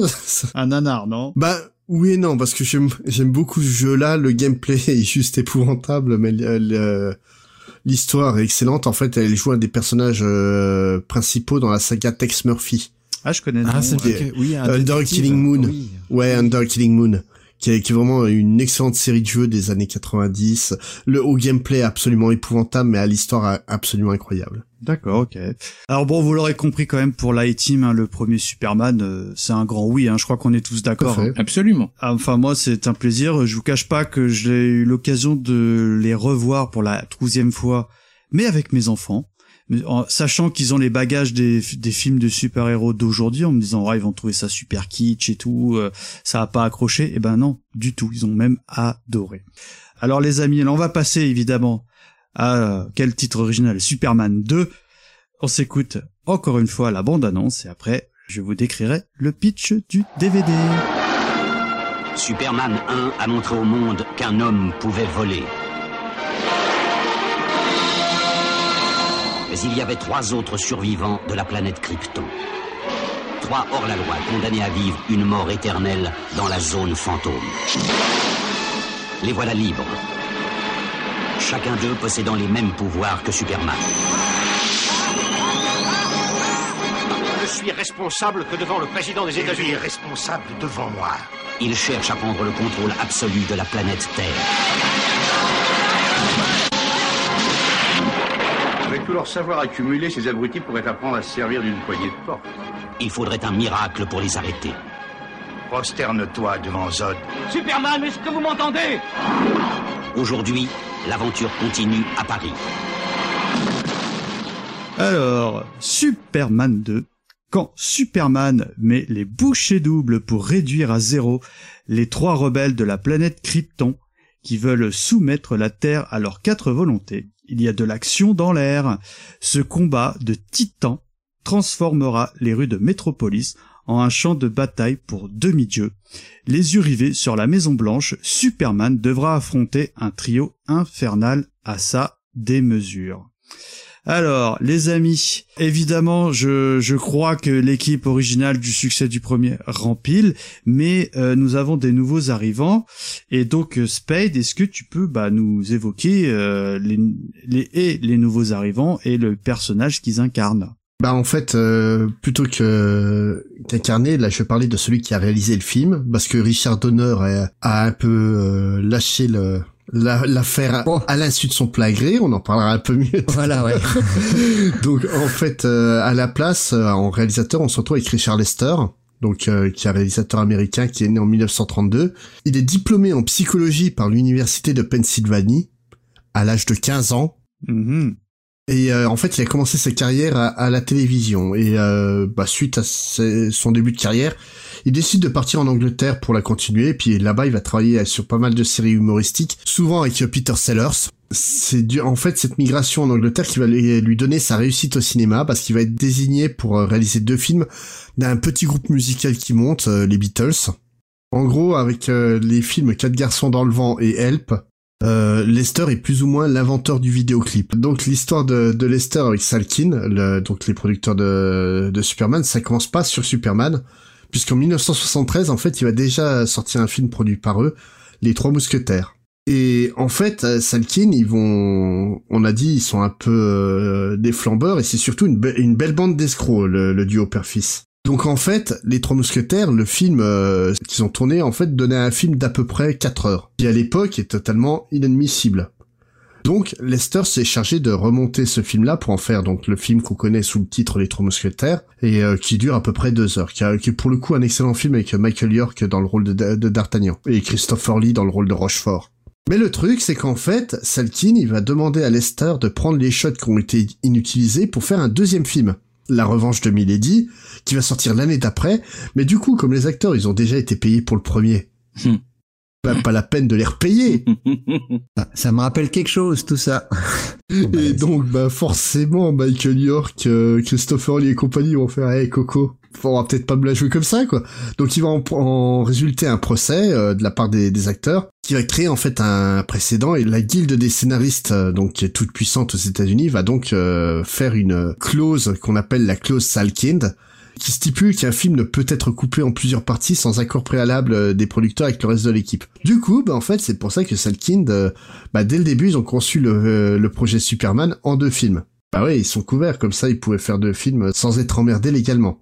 Donc, Lester, lui, à la base, le premier film, il, il avait rien à voir avec le, bousin, mais en fait, euh, au moment où euh, Lester arrive sur le projet Superman, donc pour, euh, le montage de, de Superman 2, c'est pour remplacer Donner, qui est lui, pendant ce temps-là, est occupé à finir le premier opus, et il ignore en fait que la production a été relancée pour le 2. Oh là, ça sent l'embroglio un peu. euh, Euh, juridique, Ouais, ah oui, à, à fond. hein. Mais avant de venir sur Superman, en fait, Lester a réalisé un film que j'aime beaucoup qui s'appelle La Rose et la Flèche. Une adaptation en fait de Robin des Bois avec Sean Connery dans le rôle du justicier et Audrey Hepburn dans le rôle de, de Marianne, donc le Love Interest. C'est pour ça que tu l'aimes. Oui, il y a Audrey, puis Sean, hein, donc ça, ça me va très bien. Et euh, donc le truc, euh, donc il arrive sur le tournage de Superman 2 à la suite de Richard Donner.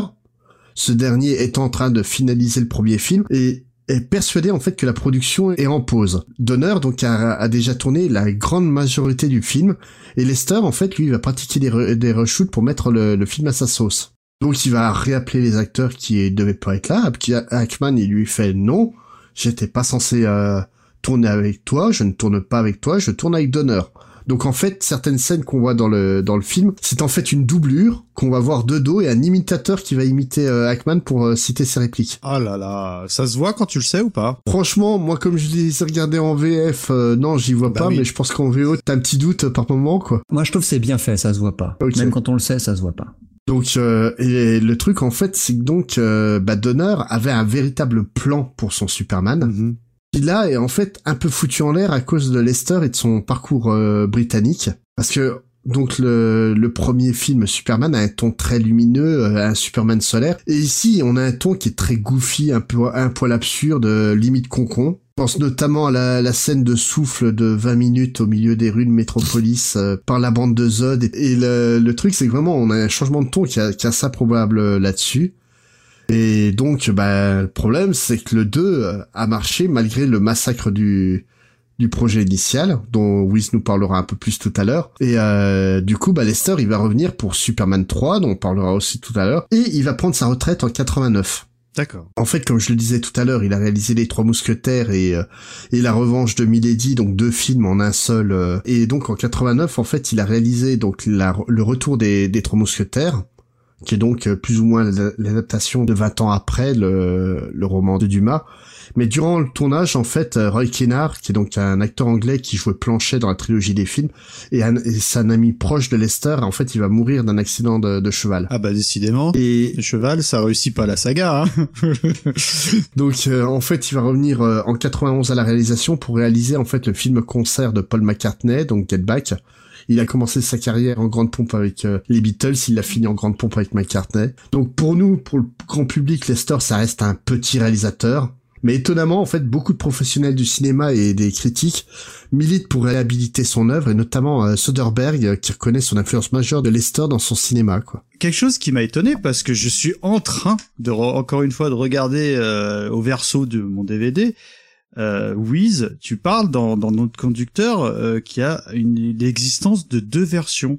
Est-ce que tu peux un peu nous expliquer parce que sur DVD ça n'est aucunement fait mention. Ah ben j'imagine. Justement, ce que j'adore moi dans la préparation des podcasts, entre autres, c'est qu'on découvre toujours des trucs qu'on n'aurait jamais soupçonnés. Mhm. Et en fait, je dois reconnaître que même si j'ai toujours adoré euh, ces, ces films, même s'il y en a, il y en a deux que j'aime un peu moins, je m'étais pas plus documenté que ça parce que de toute façon, voilà, moi c'est le reflet d'une époque, euh, on n'en fera plus des comme ça, donc je m'étais pas plus documenté. Et là, au détour d'un conducteur qu'on m'envoie en me disant tiens voilà, on va faire Superman, je découvre qu'il y aurait pas un Superman 2, mais en fait deux. Ah bon? Alors genre, imaginez ma super, genre façon Coluche, euh, dans le genre, il monde J'étais sûr que t'allais la faire.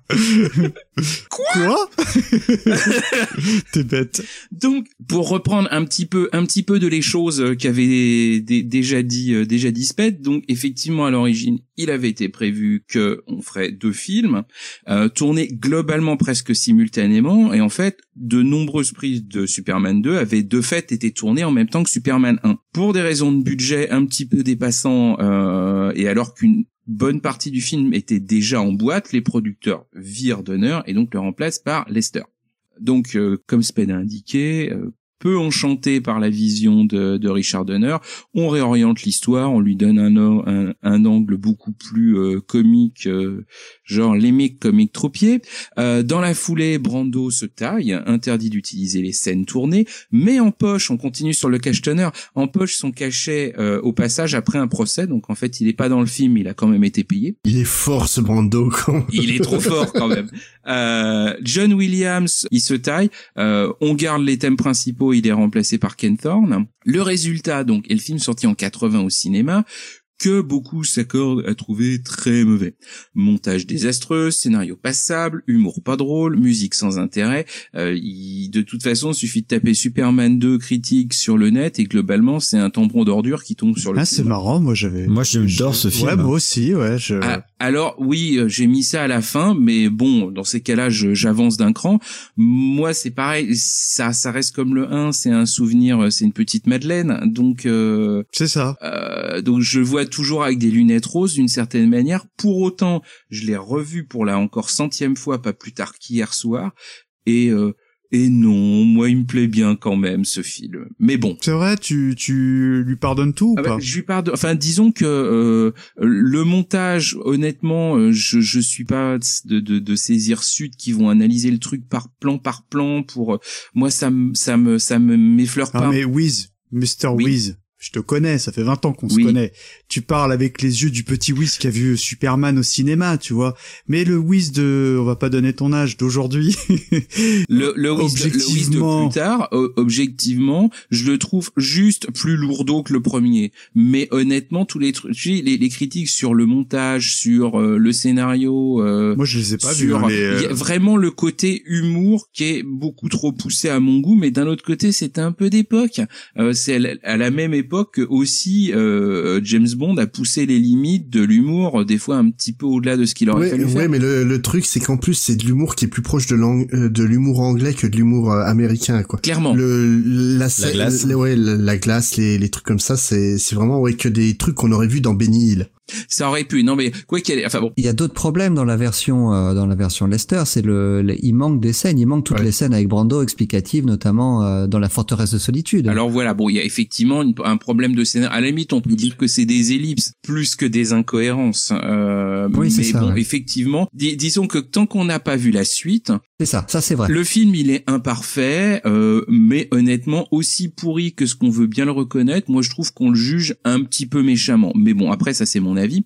C'est plus facile de le juger quand on s- quand on a la version de Absolument. la version d'honneur en fait. Ab- Absolument, tout à fait. Alors en 2001, on avance un petit brin, lors de la restauration de Superman 1, on retrouve des caisses de bobines inédites et en particulier tout le travail de Donner qui avait été écarté du montage final. Donc la Warner va lui proposer de retravailler le film, ce qui va pas accepter au début, mais bon, euh, euh, il va y revenir. Et une fois toutes les problématiques légales, en particulier avec Brando résolues, il débute le travail en 2005. Donc Donner va revenir à son idée d'origine, il va revoir intégralement le montage, couper tout ce qui dépasse et qui est pourri, remplacer les prises de Lester par des prises alternatives partout c'est possible, et même dans certains cas utiliser des screen tests pour boucher les trous. Donc au-delà d'un director's cut classique comme on peut dire, on a vraiment affaire à presque un nouveau film. En tout cas, c'est une version totalement euh, alternative. Ah, vous l'avez vu les amis celle-ci? Ouais ouais, deux, deux fois Et déjà. et je savais même pas que ça existait. Et alors? Très différente en plein de points. Alors, est-ce que je spoil ou pas? Bah oui. Je, Bah oui, je bien spoil. sûr. Donc qu'est-ce qu'est-ce qui change? Quelques pistes comme ça. Alors déjà dès l'intro, ça change tout parce que euh, l'espèce de résumé à la con de 10 minutes du film précédent, là, je sais pas, ils, ref- ils font une intro qui inscrit le 2 vraiment dans la continuité directe du premier. Il y a quelque chose de moins je prends le spectateur pour un con et euh, on est vraiment dans on est vraiment dans la suite, c'est c'est l'histoire qui continue, euh, on revient juste sur des sur les aspects qui vont bien mais on s'apesantit pas dessus. Exit la laborieuse opération Tour Eiffel Ah oui. qui n'avait Ah là là, c'est dans le 2 celui-là? Ouais, c'est l'intro du 2. Oui. Enfin, c'est le c'est la première scène du 2. T'es- Ah, j'imagine même pas cette scène en, en VO quoi, avec le avec le policier au Ouais, c'est tout. tout, quoi. voilà. Enfin, Elle est toute et on, rem- on remplace l'idée du, enfin, on, impute toujours la responsabilité de l'évasion euh, du trio Zod euh, à Superman, mais pour une autre raison. On, Laquelle? euh, oh bah, en fait, il y a, c'est quand il se débarrasse des deux missiles à la fin du 1, il y en a un qui l'envoie dans l'atmosphère et c'est celui-là qu'on va considérer comme pouf explosant au bon moment, oui, au bon, c'est endroit. pas, c'est pas. ça change, ça, change rien, mais ça permet d'évacuer la tour Eiffel. On retrouve Brando quand même, qui avait été euh, remplacé à l'arrache par la mère de Superman dans la version précédente. Et le résultat, on va dire tant visuellement, scénaristiquement et émotionnellement, est beaucoup plus fort. En prime, on, on- on- ça, ça nous donne justement toutes les explications qu'on a qu'on n'avait pas quoi. Donc on sait pourquoi comment il récupère ses pouvoirs parce que on lui dit bon bah tu vas abandonner tes pouvoirs et c'est irréversible. Pouf, euh, cinq minutes après il revient et puis euh, c'est bon il a fait le il a fait le plein d'ovomaltine. Euh, C'est de la dynamite. non mais voilà quoi. Donc là on est on sait pourquoi et la manière dont c'est traité et ce qui se cache derrière donc l'explication que je ne donnerai pas euh, enfin c'est super fort. Donc c'est c'est- au- autant je trouve que Brando est, est très très fort dans le premier, il est absolument génial dans le deuxième. Attends, tu m'intrigues là. Limite, tu, Ah bah non, tu, tu, tu, enfin, tu me vends vachement plus cette euh, deux, enfin, version inédite que le film qui est passé au ciné finalement. Ah mais il y a pas il y a, Ah, y a mais très pas- clairement, il y a pas photo, hein. pas- Ah ouais, il y a vous êtes, pas- vous êtes d'accord, Gizmo non, d'accord ouais, il y, a- il y a pas de problème. Putain, vous m'apprenez. Et c'est tu, il est ressorti en DVD quelque chose ce truc? Il est sorti en DVD. Attention, il n'est pas doublé, euh, mais bon, voilà. Donc, mais mais sinon, alors on vire aussi quand même tout le côté bouffon de la bande euh, Azod, hein, Mm. quand même un, un paquet de scènes qui étaient euh, Et c'est les mêmes comédiens. facultatifs. Ah oui, oui, oui, parce que euh, au final, ça reste quand même. Enfin, il y a plein de plans qu'on retrouve. euh, c'est pas exact, forcément exactement le même angle de caméra, mais euh, on, on retrouve Ça, quand même pas mal énorme de choses. comme anecdote. Hein. C'est un truc de dingue ça. Et, et surtout, ce qui est énorme, c'est qu'ils aient pu récupérer les bobines et, Abs- absolument. et, et le déterrer parce que en général, non, tu le mets aux oubliettes et on n'en parle plus jamais de ce genre de, de truc. Ben, en fait, c'est que la Warner ait autorisé euh, Donner à, enfin, ils l'ont même pas autorisé, ils ont été le chercher carrément. Mmh. Donc, euh, Ouais, c'est un trésor ce truc. Ça faisait partie de ces grâles du cinéma. On savait que Donner avait fait euh, presque un film en entier et avait- qu'il avait été jeté à la poubelle et presque tout retourné. Et tout le monde se demandait ce que ça donnait. Euh, on en parlait depuis des années et des années. Parce que ça donneur. Est-ce que ça donnait oui. c'est un peu comme si on retrouvait le métrage euh, Le 13e guerrier de McTiernan, quoi, qui apparemment a rien à voir du tout avec le film qu'on a vu au cinéma. Par contre, il me semble qu'il va y avoir une, enfin normalement il devrait y avoir encore une nouvelle version de ce Richard Donner Cut parce que ils lui ont donné finalement un budget extrêmement réduit pour faire cette nouvelle version. Et euh, il y a eu un, fanatique de Superman qui a fait lui-même une nouvelle version de Richard Donner à partir de la sienne en faisant tous les effets spéciaux et ça a tellement épaté la Warner de ce qu'un mec était capable de faire chez lui qu'ils envisagent éventuellement d'en refaire une nouvelle. Et, ça, tu l'as vu cette version Elle est sur euh, YouTube, de, de elle est fan sur YouTube, c'est génial en fait. Vous voyez. C'est quoi? Qu'est-ce c'est- c'est qu'est-ce qu'il a changé encore? Bah, alors dans cette version, non seulement c'est le cut de Richard Donner, parce qu'il faut savoir quand même qu'il y a un problème juridique aux États-Unis. C'est comme euh, comme quand vous avez euh, Zack Snyder qui se fait remplacer pour faire Justice League. Euh, S'il n'y a pas tant de pourcentage du film qui est monté par un réalisateur, vous pouvez pas mettre le nom dessus. C'est pour ça qu'ils ont été obligés de trouver des rushs dedans. C'est pas pour faire sa version à lui, c'est parce que tant qu'il avait pas atteint tant de pourcentage de film, il avait pas le droit de mettre son son nom dessus. Mm. Et parmi les scènes que vous voyez sur YouTube, euh, vous avez par exemple euh, un moment où vous avez les euh, les trois méchants qui sont dans une ville, une petite ville des États-Unis, qui se font interviewer par la presse. Oui, je m'en souviens. Ouais. Et là, il a pris cette scène-là, il a détouré les personnages, il les a foutus à Washington, Washington complètement en flammes pulvérisées avec des hélicoptères de l'armée partout. Donc ça donne tout de suite une ampleur terrible au bordel qu'ils sont en train de mettre aux États-Unis. Et, euh, et c'est c'est vraiment, ça donne vraiment bien. Enfin, regardez-le si sur YouTube. D'accord. Euh, ouais, c'est. Ouais, parce Ah, que il y a un truc, un truc comme ça typiquement, il remplace hein, dans la série euh, Dégradation, il remplace la scène où euh, il revient sur les têtes du Mont Rochemort et en fait, on remplace ce truc-là par euh, par le l'obélisque du Capitole qui qui qui est, qui est foutu par terre. Et c'est bien fait. Et voilà, il y a la fin. À la fin, c'est majeur, c'est différent. euh. La fin, c'est c'est vraiment c'est vraiment génial. Alors, c'est pas alors, anecdotique alors, euh, du tout. Comment ça se termine grosso modo? Ils, ils se font re- réenfermer dans l'espèce de prison de verre là, dans le film original, enfin qui est sorti au ciné? Non, ils tombent dans un trou, ils perdent leur pouvoir et ils tombent, ils tombent dans les limbes et puis on n'en parle plus et puis ensuite voilà, ils rentrent chez eux euh, et euh, c'est l'heure de de l'apéro. Il revient en Clark Kent, il lui roule un gars, il lui roule un, un gros palot bien baveux et puis d'un seul coup elle oublie tout et c'est reparti comme en 40 euh, code quantum. Ah ouais, la, la pirouette, elle est faible. Et Clark Kent va tabasser le mec qui lui avait mis une raclée quand il était... euh, Ce qui est quand même gardé euh, pour pour le coup. Oui, mais je trouve ça tellement hors du personnage parce que c'est mesquin, mais c'est- quoi. oui, mais j'ai j'ai lu deux trois articles qui se demandent justement pourquoi diable est-ce qu'il a gardé cette scène-là? On se demande parce qu'effectivement c'est un peu ma- c'est un peu maladroit, oui. Non, mais le truc que je trouve remarquable avec le, la version de Donner, en fait, c'est vraiment la cohérence avec le Ah premier oui, oui, épisode. on est vraiment dans la suite. Parce qu'en fait, dans le premier épisode, en fait, on va t'installer le personnage et montrer à quel point il est important pour les humains et qu'il fait un choix, en fait, de passer outre son côté euh, kryptonien pour vraiment ve- venir euh, en aide aux, aux humains, d'où la fameuse inversion de rotation de la Terre. Et là, en fait, on a lui qui vraiment décide de devenir humain. Et en fait, qui comprend à quel point le monde a besoin de, de Superman. Il y a une notion de transmission entre guillemets. Il y a une transmission père-fils avec Brando, et il y a entre guillemets une transmission euh, Terre-Krypton euh, d'une certaine manière. Parce que voilà, c'est à partir du moment où il se met, comme tu le dis, il se met à la place des humains, qui comprend euh, véritablement la place qu'il occupait avant et l'importance qu'il avait. Donc euh, et tous tous ces tous ces aspects-là, soit sont pas du tout explorés dans le dans la, la version numéro 1, soit euh, soit passés tellement rapidement qu'en fait on s'en on s'en rend pas vrai- vraiment compte. Donc la fin je ne la fin je n'en parlerai pas parce que pour ceux qui pour ceux qui éventuellement ont pas vu le film, on va quand même laisser un petit bout de un petit bout de suspense. Donc euh, voilà, moi je Elle est, elle est, elle est supérieure. Tu parles la ah, version Donner. mais c'est juste dix fois mieux. Pour autant, je je me suis fait les deux à la suite hier. Mais et t'as pas l'impression de regarder le même film, c'est ça qui est fou, quoi. T'as pas l'impression de regarder le même film, t'es pas ennuyé finalement en regardant les deux à la suite. Je continue à trouver euh, plein d'excuses au deuxième, et une fois de plus, c'est mes lunettes roses, et je le trouve pas si pire que ça. Mais effectivement, quand on a vu le deuxième, enfin la deuxième version, c'est difficile de revenir à la première, vraiment. D'accord. euh, Écoutez, je suis scotché. Euh, voilà.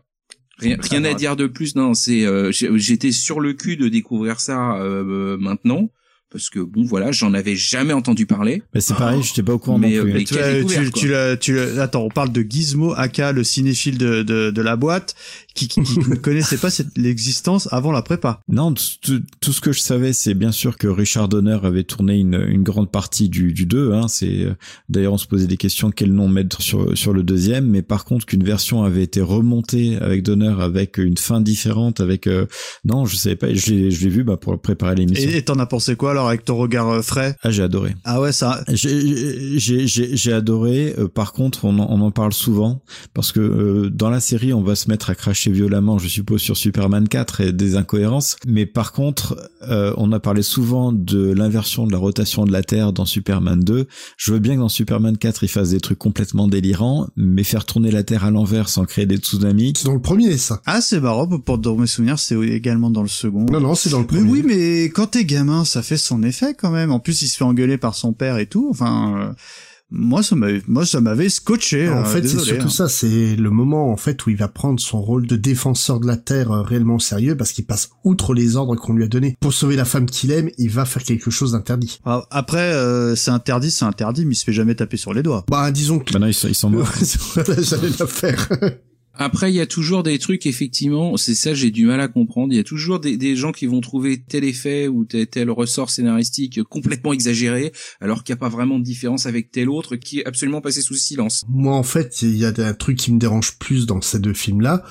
C'est donc euh, Zod et sa clique sont kryptoniens, ils débarquent sur Terre. Pourquoi ils ont pas les mêmes pouvoirs que Superman? Mais c'est pas le cas Non. Ah bon? Ils ont un, un rayon répulsif qui sort ne sait où et que Superman n'a jamais eu. Ah, ils sont plus puissants alors. euh, C'est peut-être qu'il l'a jamais utilisé. Il sait peut-être pas. C'est c'est la question que je me pose. Pas, on sait pas. Moi, typiquement sur sur ces trois-là, ce qui m'a semblé étrange, c'est le, le le fait, bien sûr, il y a il y a un humour particulièrement lourdeau qui est mis sur ces trois sur cette euh, oui sur ces trois personnages-là. Euh, mais la manière dont pas mal de commentateurs vont dire, ah oui, c'est vraiment minable la manière dont la manière dont il joue, mais qui trouvent à côté de ça que Gene Hackman est formidable, alors que je trouve que le trio euh, Luthor, Otis et Schmaker, ils sont ridicules aussi. C'est du bénil un peu. hein. Euh, je vois.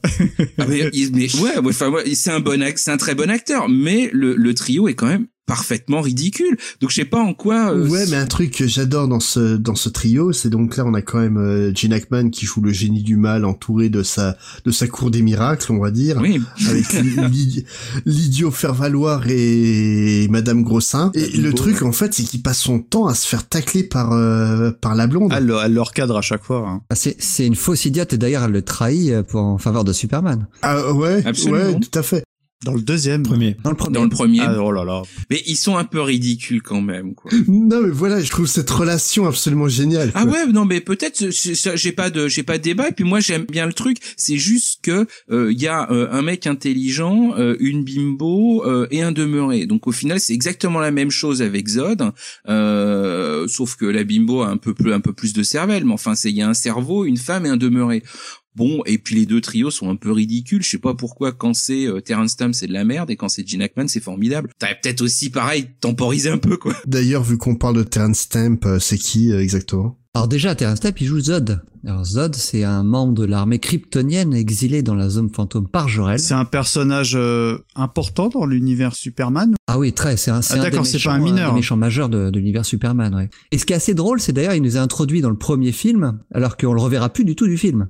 C'est vraiment un, petit clin d'œil pour qu'on aille voir le 2. Et surtout, c'est qu'en une scène, ils installent euh, donc euh, Jor-El en tant que personne très importante du. Jor-El, du- personne importante, et Zod comme un, comme un vrai vilain, car c'est un général qui a trahi pour, euh, qui essaye de conquérir Krypton. Et il est, il est donc condamné à la zone fantôme, et il va s'en échapper des années plus tard pour s'en prendre à Superman et, euh, La zone fantôme, c'est le truc euh, où ils sont dans une plaque de verre là. Euh, c'est le disque de verre, voilà. Ouais, en fait, c'est une dimension une parallèle. dimension parallèle qui sert de prison à- aux habitants de Krypton. C'est, c'est très utilisé aussi dans l'univers de Superman. Dans Supergirl d'ailleurs, je crois, il est, il est pas exilé là, le scientifique. Il me semble, si. Et, et contrairement à Lois Lane ou Alex Luthor, par contre, Zod est plus récent hein, dans ses créations. Il n'est pas apparu dans la dans le Golden Age des comics, mais dans l'âge d'argent. Il est apparu en 1961 dans Adventures Comics 283. Oh, monsieur est précis. Alors Terrence Stamp, donc qui interprète Zod, c'est un des un des visages les plus reconnaissables du cinéma britannique des années 60. Il est né à Londres en 1939 et il a fait ses débuts en cinéma en 62. Alors lui, il a eu le succès très vite parce que il a joué dans l'ad- l'adaptation de Billy Budd d'Armand Merville par par Peter Ustinov et euh, il est si bon qu'il est déjà nominé aux Oscars. Et euh, ce qui fait de lui un des grands espoirs de la nouvelle vague de talent du cinéma britannique de l'époque. Et euh, il va encore nouveau faire parler de lui en 65 dans un film de William Wyler, The Collector, où il va gagner le prix d'interprétation au Festival de Cannes. Quand même déjà une belle carrière. Et euh, dans la décennie, il va travailler avec les plus grands, avec Joseph Losek, Ken Loach, Pasolini, euh, Fe- Fellini, Vadim ou Limal. Donc, voilà, une belle petite carrière en, en une décennie. Et ce qui est assez étonnant, c'est que dès la fin des années 60 et pendant toute la décennie des années 70, le téléphone va, ne va plus sonner. Plus de boulot, plus rien. Euh, il va complètement disparaître des radars et c'est Richard Donner qui va le, le remettre sur le devant de la scène en insistant pour l'engager pour jouer Zod, le méchant de, de Superman 2. Euh, mais suite à Superman 2, hein, tu, tu en as parlé, hein, le fait qu'il a un film assez assez euh, mal aimé et sa performance aussi était assez euh, mésestimée. Le fait, euh, ça va pas vraiment le relancer. Les années 80, il va se contenter d'apparitions dans des dans des films importants, mais à chaque fois dans des rôles mineurs, dans Legal Eagles, dans Wall Street notamment, dans Young Guns. Mais il va falloir attendre 1994 pour qu'il fasse vraiment son retour au premier plan. Dans un tout petit film, il va jouer un transsexuel épuisé par le monde Oh là dans là, Priscilla. Priscilla, folle du désert. Il est fabuleux. hein. Extraordinaire film. Ouais, excellent. Et c'est à partir de ce moment-là que sa carrière va, va plus connaître de pause et il va accélérer, et exceller dans les, dans des seconds rôles. hein. Il va jouer dans Star Wars, La menace fantôme, dans Planète Rouge. Plus récemment, il jouait le méchant de- dans The Adjustment Bureau, un bon petit film de SF. Mais personnellement, si je devais garder qu'un seul film de sa filmo, moi, je, en, en dehors de- des deux Superman, je citerais l'anglais de Steven Soderbergh. Il a aussi joué dans, dans Ma femme est une actrice où il est, où il est pas mal, Oui, mais l'anglais de Steven Soderbergh, un bon petit polar où il est exceptionnel. Et dans Superman, vous le trouvez pas très bon alors? C'est un bon Zod. Je trouve que ça colle à l'idée qu'on s'en fait. Moi, je connais pas le personnage de. Je dis, moi, je, je, je ne, je ne. Pourquoi tant de haine? Je comprends pas. Je comprends pas pourquoi on, le, on lui tape dessus. Quoi. Bah, le personnage, je te le résume, c'est un psychopathe kryptonien euh, qui, qui veut conquérir le monde. Et il est comme ça dans le film. Il est parfait. Et l'interprétation est Oui, parfaite. c'est le personnage qui est comme ça, c'est pas lui qui, qui joue mal, quoi. C'est Non, le, le personnage est respecté et, et en fait, c'est vrai qu'il le joue de manière monolithique, mais c'est ce qui lui a été demandé, quoi. D'accord, bon écoutez, euh, pour résumer, euh, le deuxième un peu en demi-teinte par rapport au premier film, mais d'une manière générale, vous validez euh, toute l'équipe du, du jour, euh, chaudement la, la version de Donner, si j'ai bien compris. Ah bah, elle est, elle est pas en demi-teinte, hein, la, la version d'honneur. Ah, moi, je la mets presque au même niveau Ah que le ouais, premier. hein. Pareil. Ah. Bah bon, écoutez, pour clôturer sur euh, ce second film, hein, euh, qui est quand même, on va dire, un, un seul et même film finalement, le 1 et le 2, enfin, c'est une même histoire en tout cas, je clôturerais que moi, titre perso, ce que j'avais adoré, c'est que dedans, il y avait euh, l'acteur qui fait Bruce dans Les Soudoués, même si c'est pas le cas, en tout cas, j'avais l'impression que Monsieur c'était... Gaëtan, euh, 10 minutes de euh, gymnastique. Bruce C'est- Voilà, donc euh, je clôturerai sur ça, je le garde depuis tout à l'heure. Bruce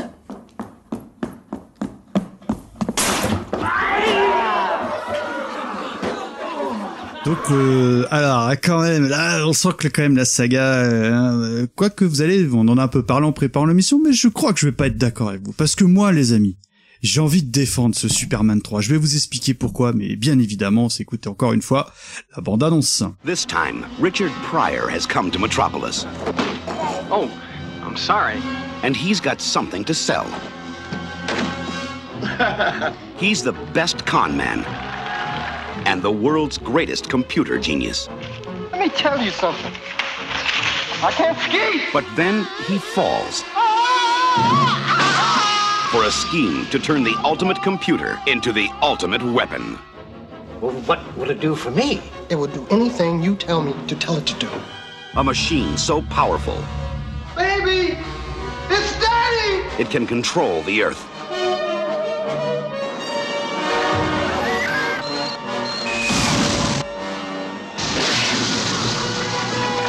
Oh. Now, getting down to business. Change the weather. Know something? You're a genius. And reprogram Superman. Thought you'd never get here. Well, I hope you don't expect me to save you, because I don't do that anymore.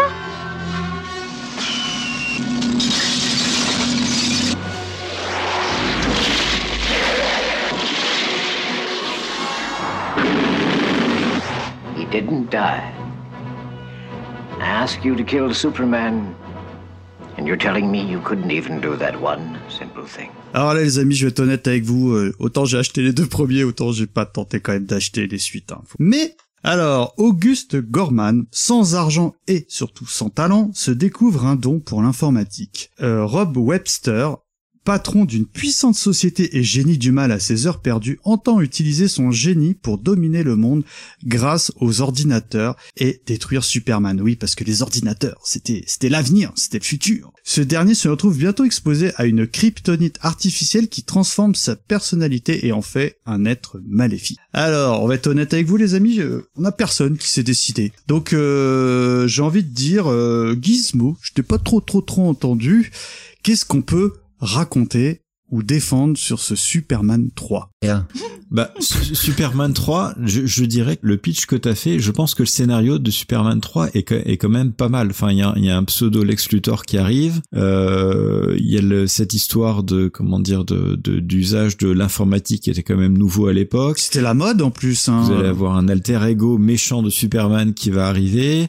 Il va y avoir un, cyborg très flippant dans le film. Sur le papier, le problème, le gros problème de ce film-là, c'est pas le pitch, c'est pas les acteurs qui sont plutôt pas mal, c'est pas le budget qui était très conséquent. C'est a été le traitement qui, en- a été fait et tout ce que vous avez reproché juste avant à Superman 2, la version de Lester avec l'humour, etc. Et ben ce film-là, c'est ça du début jusqu'à la fin C'est du Lester du début jusqu'à la fin aussi. avec euh, du Lester début jusqu'à la fin, avec euh, en plus des, des petites bizarreries dedans, c'est que il enchaîne des des de- d'un ton humoristique extrêmement euh, lourd pendant beaucoup du, du film et ensuite il enchaîne des prises extrêmement sérieuses le, le, le Superman sombre que joue euh, Christopher Reeve avec d'ailleurs un costume qui est un peu plus sombre il est assez flippant le cyborg il m'a terrorisé quand j'étais petit Ah bah oui, il m'a vraiment la fait scène peur du cyborg. Ah, bah- ah bah la moumoute, je suis, je suis désolé. Et euh, ouais, non, mais la moumoute, ouais, mais quand t'es petit, euh, enfin moi, c'est quand même quand tu la vois sortir, en plus avec sa démarche à moitié zombie, à moitié l'exorciste de, de Friedkin, moi je dis waouh, pas,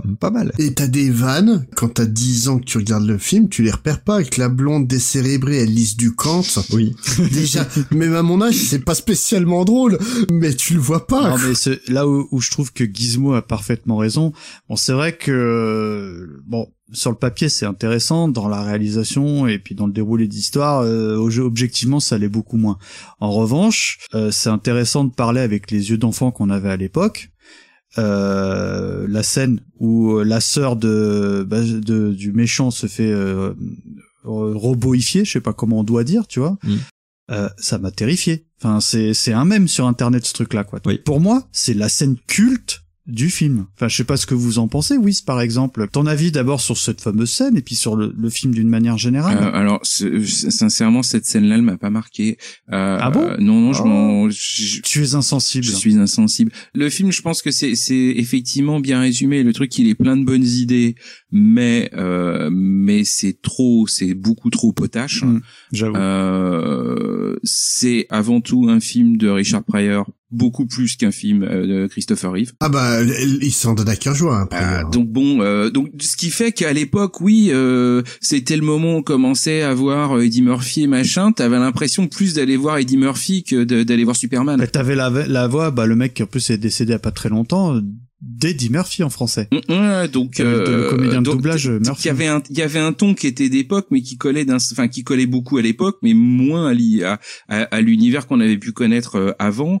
Euh, et puis euh, le, le, le, le fait de quasiment plus, enfin Loïs, elle est, elle est inexistante dans le film. Donc Ah, elle est euh, remplacée par Lana Lang. elle est, voilà. Et c'est qui cette, euh, si je peux me permettre, les amis, c'est dans, une, c'est une amie d'enfance, hein, donc il se. C'est en, en fait l'amour de jeunesse de, de, de Clark, Clark. Kent. Ouais.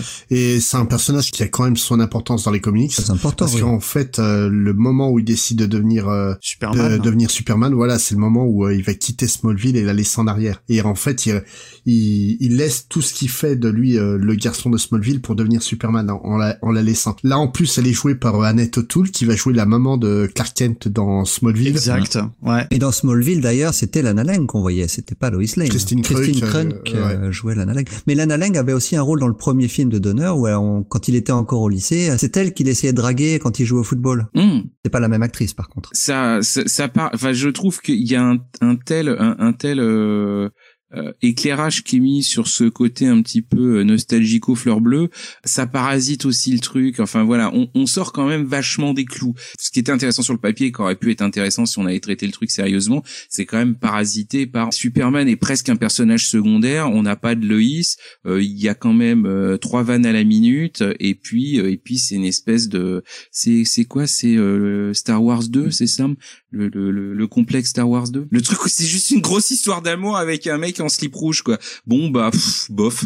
Le, le truc avec Loïs, c'était qu'elle avait pris ouvertement position, euh, enfin Margot Kidder avait pris ouvertement position pour euh, pour Richard Donner et euh, le- les producteurs ont voulu lui faire payer en réduisant son, son rôle à la portion congrue. Je crois qu'elle a, elle a, elle a cinq minutes de présence à l'écran en tout dans le film. Et à mon avis, le trio maléfique euh, est aussi un remplacement du trio de Lex Luthor pour la même raison. Enlevez moins d'autres, il reste plus jamais, hein, Luthor, euh, dans ce troisième. Si, si, dans le 4. Mais dans le 3, il apparaît pas du tout. Et euh, parlez pas de la version de 85 Ça vous parle pas, non? 85. Alors la Paramount en fait récupère les droits euh, et diffuse une nouvelle version intitulée euh, The Smallville Definitive Cut. Ça vous dit rien? Jamais vu. Pas du tout. Alors cette nouvelle version inclut un nouveau générique, bon, dans l'espace, de nouvelles scènes inédites et une relation plus centrée sur le méchant Superman et Lana Lang. Eh ben. Donc euh, bon, bah je pensais que vous m'en parliez, euh, vu, vu- vu que vous aviez crâné sur cette version euh, d'honneur. euh, Non, on s'est déjà fadé la version normale, on n'avait pas s'en fader une autre. Ah, c'est marrant parce que de mes yeux d'enfant, ce que je retiens de ce Superman 3, c'est que bah, c'est l'histoire d'un pauvre type qui se découvre une passion pour le code HTML, tu vois. Et euh, avec euh, trois euh, bouts de, papier euh, de clope, bah, il fait un super méga ordinateur capable de tuer Superman. Voilà, j'ai bien résumé, c'est ça? Mais c'est ça. En fait, t'as résumé ce qui va pas, t'as pas parlé de Superman. c'est un mix entre un fauteuil pour deux et Wargames quoi. Enfin euh, c'est complètement hors sujet comme truc. C'est vrai. Non, en plus, eh, quand vous regardez les, les autres Superman, si tu parlais du générique, avec cette fameuse musique de John Williams, c'est dans l'espace, t'as le générique qui arrive de Superman, là, les producteurs, le logo et tout ça. Et puis là, même le début, ça commence, t'as le, les, les titres qui défilent comme ça dans la ville, euh, sur des scènes humoristiques avec des mecs qui arrêtent pas de faire des, des gags. C'est même l'affiche officielle de Superman, elle est ridicule. Où, euh, où il est en l'air en mode beau gosse et son pote là le comment on appelle ça le le, le pote un peu crétin c'est le sidekick Comic c'est- relief. le- voilà Ouais. bah euh, enfin bon bref quoi. bon euh, d'autres choses à ajouter sur Superman Ouais, 3 une, pe- euh, une petite, une bien petite sûr, anecdote, c'est qu'il y a, il y a une séquence qui a fait baver les, les jeunes de l'époque. Il faut vraiment se dire qu'on est, on est dans les années 80, hein, donc on parle pas des jeux vidéo d'aujourd'hui. Mais euh, quand, quand ils ont envie de désinguer Superman, ils lui envoient des missiles dans la, dans la gueule. Et, euh, et du coup, ils utilisent quelque chose qui ressemble à un jeu vidéo avec scrolling horizontal en, en 2D. Alors, on est en 83 les amis faut pas l'oublier quand même hein. Totalement nul, mais à l'époque, c'était euh, enfin le nombre de couleurs affichées à l'écran, le- les, les zooms, etc. Et les, les gens pensaient que euh, c'était en fait le, le futur jeu de la console Atari qui allait euh, qui allait sortir. Alors que finalement, cette séquence n'a été faite que pour le film.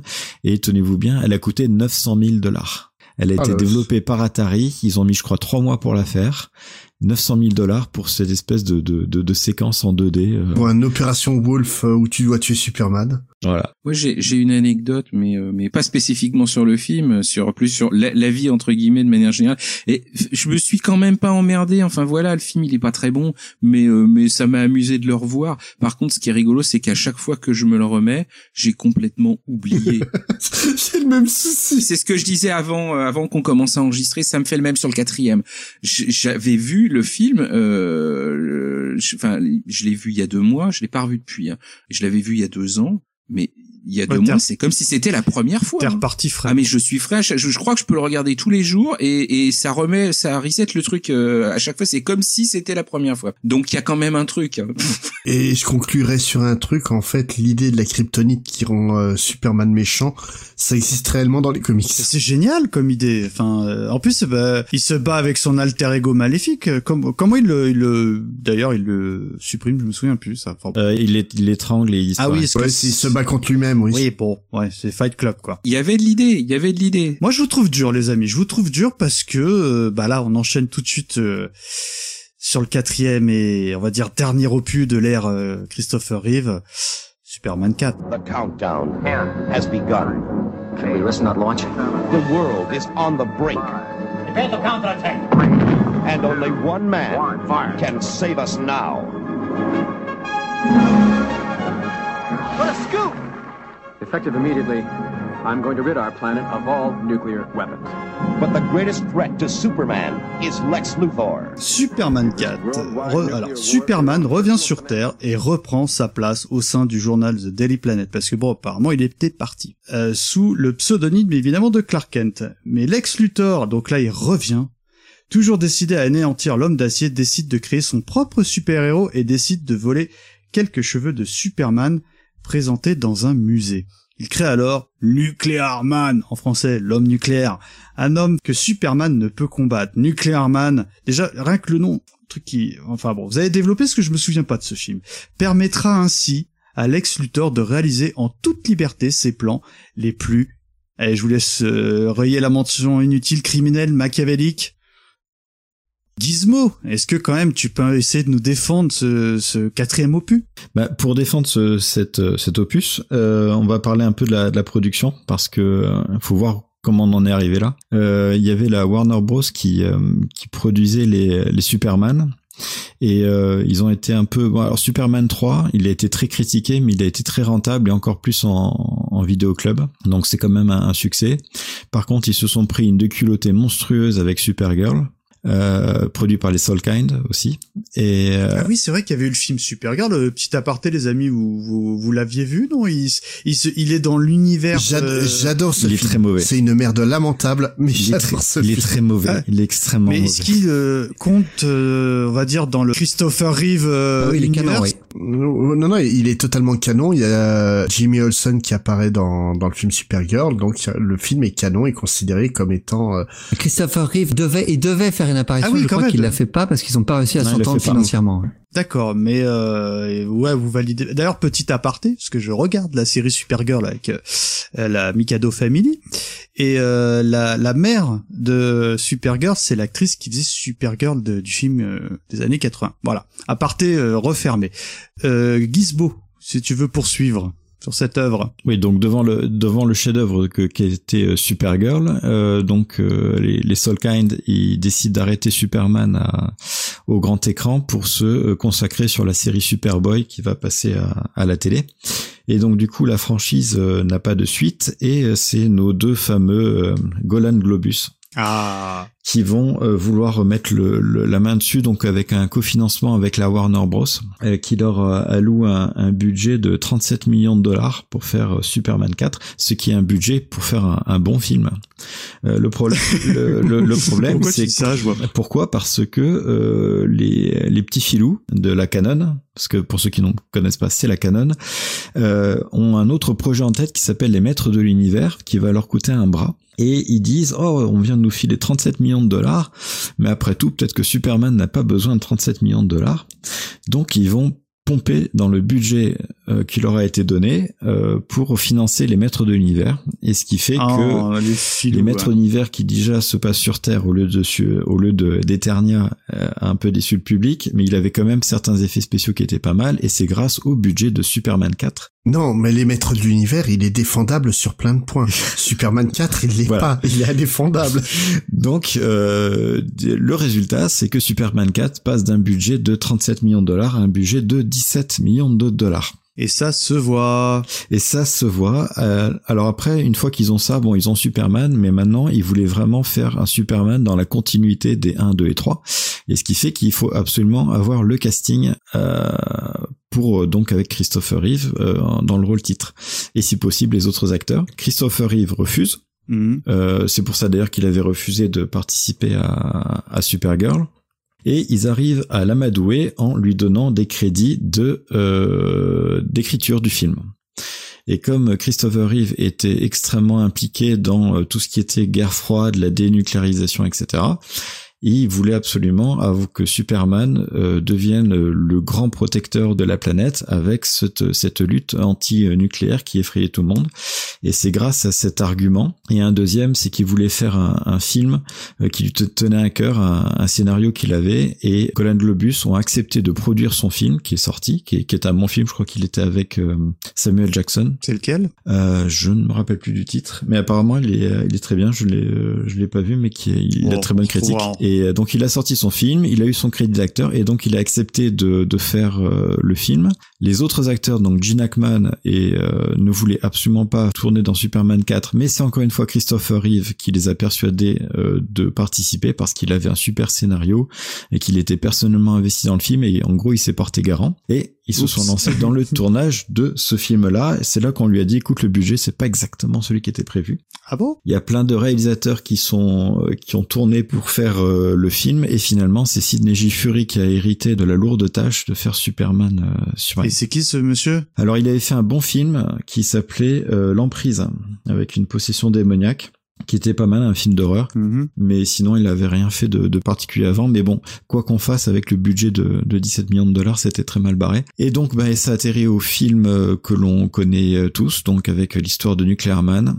Euh, les anecdotes que qu'il y a, bon, bah, c'est celles que vous avez vues sur sur internet avec euh, les prises de Superman. Vous savez que quand on a fait Superman numéro 1, le pitch de, de la Warner, c'était vous allez croire qu'un homme peut voler, parce que tout le monde se moquait des super-héros en disant vous pourrez jamais faire un film de super-héros sans voir les ficelles qui tiennent le l'acteur. enfin, on va forcément voir que c'est des trucages. Et pourtant, ils ont réussi avec Superman 1 et 2. Et là, ils n'ont pas réussi puisque vous voyez carrément le harnais de Superman quand il vole. Ah merde. Vous avez des scènes de face qui sont reprises continuellement dans tout le film. C'est exactement la même scène qui est reprise dans l'espace, dans le tunnel, dans le métro, dans la ville. C'est absolument. Ah oui, ils ont ils ont ils ont recyclé des, des passages. Limite, on a inversé l'image. Non, ils ont euh, même pas inversé, je crois. Autant d'honneur à réussir à faire un deuxième film avec un, un, autre film, autant eux ils ont fait un seul film avec une seule scène, quoi.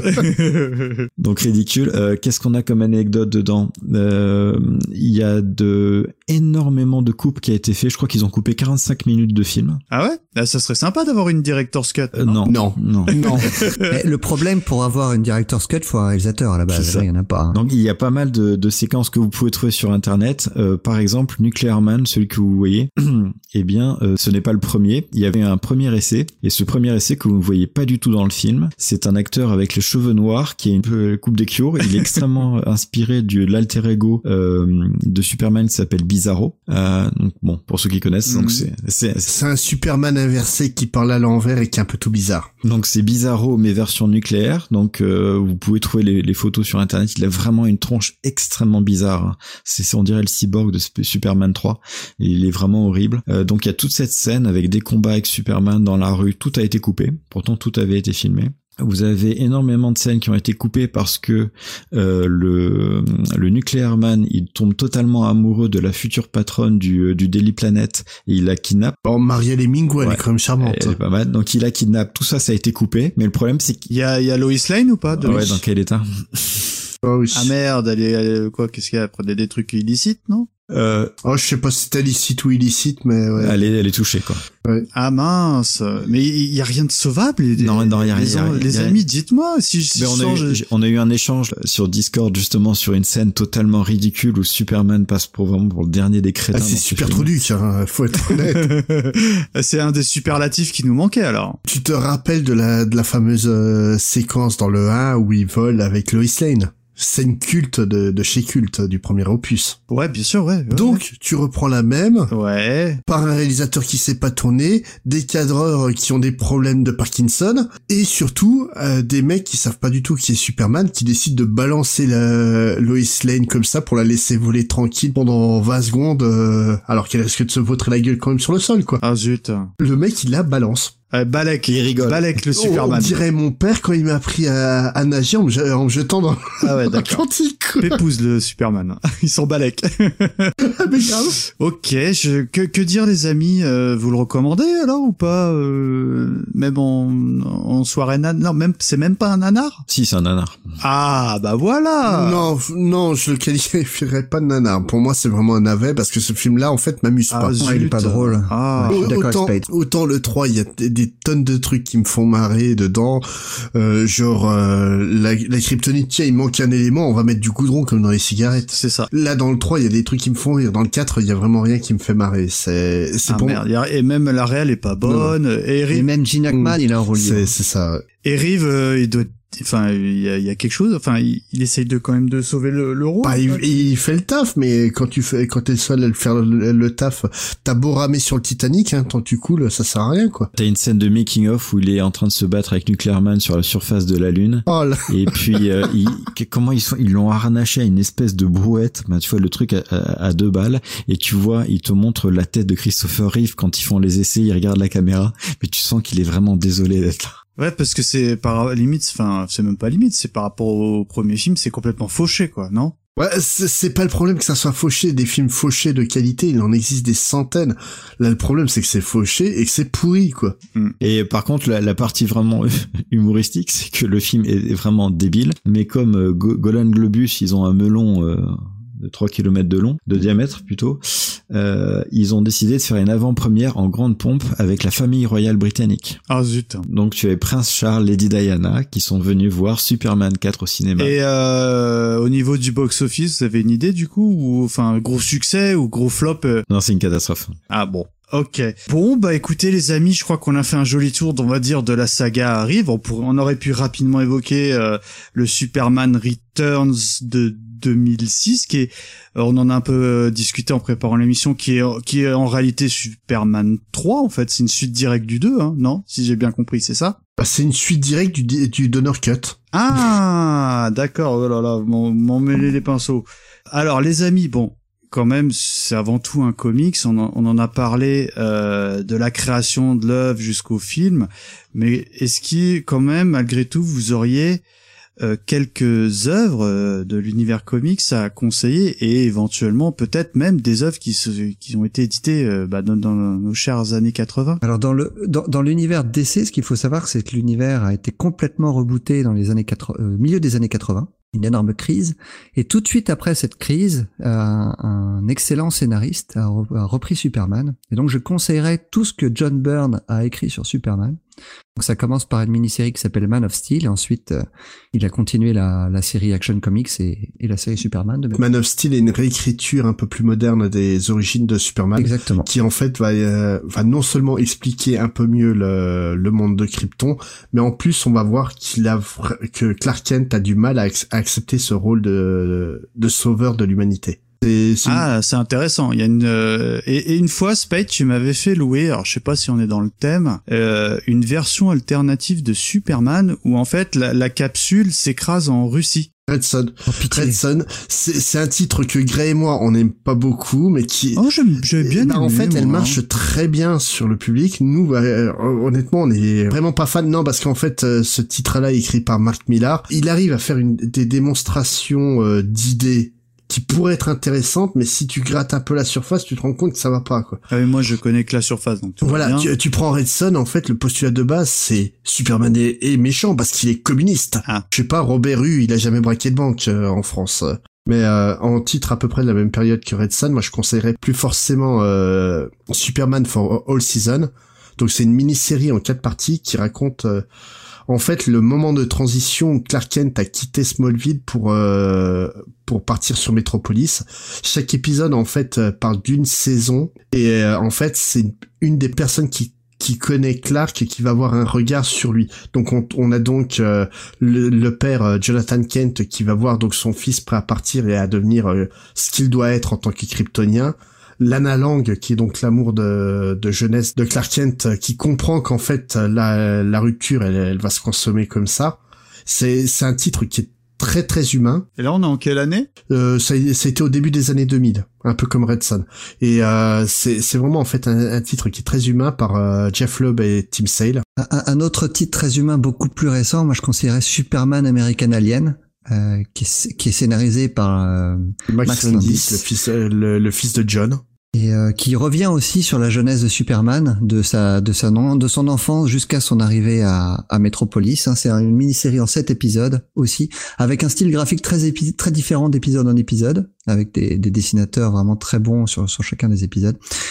Et aussi un, un ton très humain et un ton très différent à chaque épisode. Voilà et, et en plus il apporte des idées qui sont euh, bah, que je trouve euh, que que j'ai trouvé révolutionnaires au moment où il l'a fait. Par exemple, Ah, Des idées fraîches, quoi. Bah en fait, euh, tout simplement, euh, lui, il estime que le, les gens de Smallville sont au courant que Clark Kent est un un alien est un extra- extraterrestre et a des, des pouvoirs et en fait les potes de Clark ils se foutent ouvertement de sa gueule à cause de ça. Genre il y a une scène où ils sont en train de picoler des bières comme tous les adolescents de 16 ans et euh, il y en a un qui dit allez avoue que tes rayons X tu les as utilisés pour mater les meufs à poil quoi. et c'est que des trucs comme ça qui rendent le personnage mais beaucoup plus humain et beaucoup plus attachant quoi. Ouais, je veux bien, je veux bien. Tu, tu répètes le nom? American Alien. D'accord, j'ai rejeté une, un Il est sorti récemment chez Urban. Et sinon en dernier titre euh, ouais, je conseillerais quand même Kingdom Come. D'accord. Quelle année encore une fois, Spade? Euh, fin des années 90, en fait, c'est l'histoire d'un... Il avait la coupe mulet là ou non C'est pas cette, pas cette période là Non, non, non, du tout. Là, déjà, au, au graphisme, c'est Alex Ross, qui est donc un peintre. Donc, ça marche bien avec le, le grand public visuellement. Et euh, c'est vraiment très très beau euh, visuellement ce qu'il fait. Et en fait, ça raconte l'histoire d'un de Superman qui a abandonné, qui a pris, on va dire, sa retraite. Mais le monde, en fait, est parti en sucette intégrale. Et donc, Superman n'a pas d'autre choix que de revenir, mais est-ce qu'il va revenir, en fait, pour sauver le monde ou le détruire? Et c'est un titre qui est très, très sombre et qui est... Ouais, oui, bah j'imagine. et, et, et qui, est, et qui est vraiment, en fait... à gauche la euh, pilule bleue, à droite tu détruis la Terre. Bon. bah en fait c'est c'est ces actes qui pourraient mener à la destruction du monde plus que son envie. C'est pas lui qui déciderait quoi. Ouais, et euh, vraiment le, le titre est très très fort, très bien écrit par Mark Wade qui est un auteur euh, un, un, un auteur qui est un vrai vrai fan de de Superman. C'est donc le mec qui possède la la seule collection au monde de tout de l'ensemble des titres Superman dont le fameux euh, comics à 3 millions et demi. hein. D'accord. Et, et vraiment, c'est quelqu'un qui est qui aime Superman et qui sait l'écrire magistralement, quoi. Ok. Alors bon, euh, grosse sélection. Hein, on n'hésitera pas à remettre les titres que vous avez euh, nommés euh, dans l'article du, du billet. Superman, c'est également une série. Vous l'avez évoqué, vous m'avez bien vendu le dessin animé là de- du début des années 40, si j'ai bien retenu. Tout à fait. Mais quand même, on a eu ça.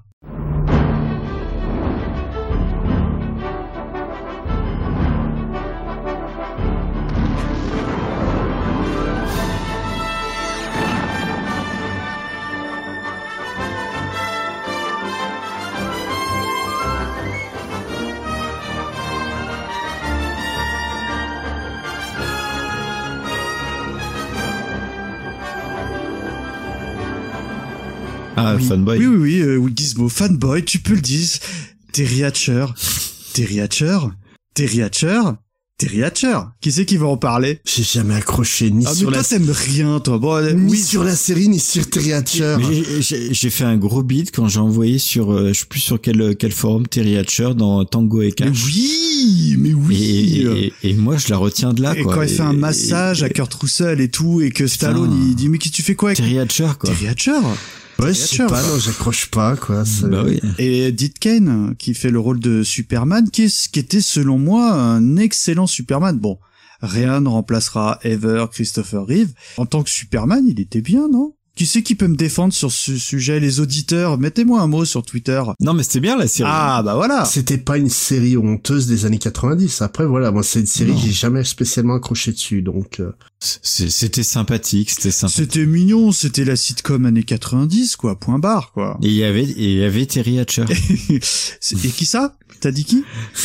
Terry Hatcher. Ouais. Le seul truc que je retiens de, de Lois et Clark, c'est la, le passage où, où la maman de Clark Kent va lui, va lui coudre son costume, et t'as t'as un training Oui. montage où il essaye différents costumes, dont un costume de Captain America. Hmm. Ah oui. Ouais. Et euh, pour la petite anecdote à la Mikado, euh, Dean euh, Ken euh, joue également dans la série Supergirl. Il fait le père de Supergirl. Voilà. Et la mère, euh, comme je l'ai dit, c'est euh, l'actrice qui faisait Supergirl. Voilà. Mm. Et enfin, pour clôturer, euh, bah on avait la série euh, du début des années 2000, je crois, donc la série Smallville qui, euh, à ma connaissance, a 10 saisons. Mm. Je vous cache pas que je les ai pas toutes vues, j'en ai vu, j'en ai vu quelques-unes, et à titre personnel, moi j'avais beaucoup aimé. hein. Si quelqu'un veut souligner quelque chose, sinon euh, on se quittera peut-être sur ça. Moi, j'étais moins fan. Ben, pff, comment dire, la, la série partait d'une bonne intention. Les deux producteurs euh, principaux, donc euh, Goog et Miller, euh, sont des, des vrais fans de, de Superman et le montraient dans la série en, en étant plus ou moins respectueux de. Moi j'aimais bien le môme qui faisait Superman à l'époque. hein. Enfin le môme qui a notre âge maintenant, mais euh, c'est Ben, euh, moi, Tom Welling. moi, Tom c'est, Welling, là. moi, c'est Ouais. justement le plus gros point noir de la série, quoi. Ah bon? C'est le mec qui sait pas jouer. C'est, Oui, c'est, c'est- il a, mais il a une gueule de Superman. Oui, mais il, il a une seule expression. Il est en colère, il plisse les yeux. Il est content, il plisse les yeux. Il utilise ses, ray- ses rayons laser, il plisse les yeux. Il a une, il a une promo. Il fait l'amour, il pisse. Ça doit être- J'ai jamais vu euh, d'ailleurs l'acteur quand il bascule en Superman, donc je serais incapable de dire si c'est bien ou pas. non, mais, bah euh, justement, c'est normal, c'est la fin de la série. euh, je trouvais que le mec qui faisait Luthor jouait bien. Entre Ouais, parenthèses. tout à fait. Là-dessus, on est d'accord. son, son père là, j'ai oublié son nom, mais il est, c'est un chou. Lionel Luthor. Non, mais le, le comédien qui fait le, le Lionel, euh, il est. Ah, c'est de pure gueule, mais je me rappelle plus de ça. Ah zut, euh, je crois qu'il joue. Enfin, Ouais, dans Gremlins 2. là. Euh, c'est ça là, la tour Trump là, je sais pas quoi là. Enfin bref, euh, moi j'en garde un bon souvenir. Bien évidemment, je pense que la revoir aujourd'hui, ça doit être un petit peu compliqué, mais euh, euh, à titre perso, euh, Honnêtement, je pense qu'il y a des séries de la même période qui, qui seraient plus compliquées à regarder. En- Entre un épisode de Charmed et un épisode de Smallville, je pense que Smallville s'en sortirait mieux. attention, critique pas Charme, s'il te plaît. C'est, c'est pas une question de critiquer, c'est que tout simplement Smallville, en fait, a, a gagné énormément de prix au niveau des effets spéciaux. C'était une série, au point de vue des, des effets visuels, il y avait vraiment une certaine qualité qui était recherchée. Ce qui n'était pas du tout le cas de, de Charmed. Peut-être, je me souviens plus. Ouais, c'était une série pour adolescents, quoi. C'est exactement ce qui est aujourd'hui Flash ou, euh, ou Arrow. Donc, euh, Oh non, Arrow c'est plus adulte, mais. Oh non, non, non, du tout, du tout. Ça, c'est, c'est, ça te fait croire que c'est adulte, mais ça l'est pas. je le sais, mais Micadette, elle regarde, alors il faut pas le dire. Elle a, elle a le droit de regarder. J'adore le film Supergirl. C'est une pure chimonde, mais je l'aime quand même. Ouais, t'as aimé NS Slater surtout. Non, même le film, le, le film, je prends beaucoup de plaisir à le regarder. Donc ça sera sur euh, la déclaration d'amour de Spade pour le film Supergirl que nous allons nous quitter. Euh, J'ai envie de vous faire une petite requête, chers amis, pour euh, le générique de clôture. J'aimerais qu'on clôture sur le générique de Smallville.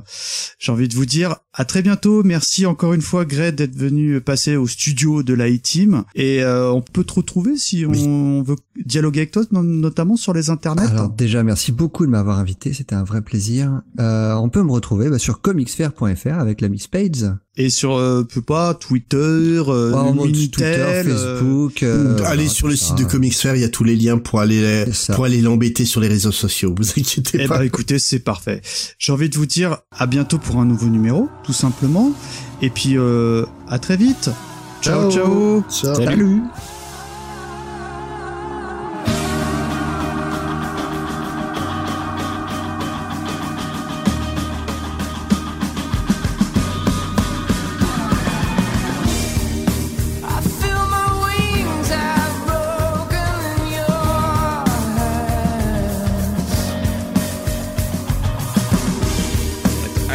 Attention au Donner's Cut. Hein. J'ai failli faire la blague avec Richard Donner Kebab, mais j'ai pas osé. C'est fait.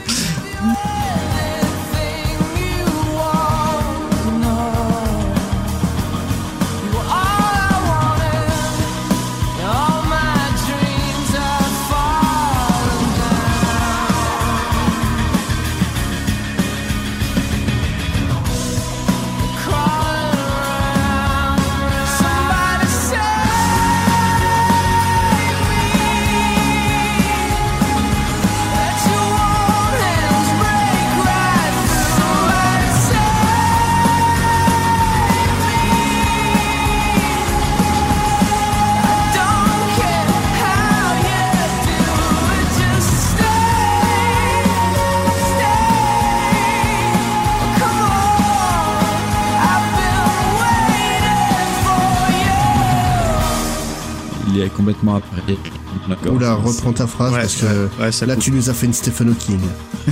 Ah bon c'est moche. C'est si mauvais. Oh, oh, oh, le bêtisier. oh, mais tu la gardes, hein, tu la gardes.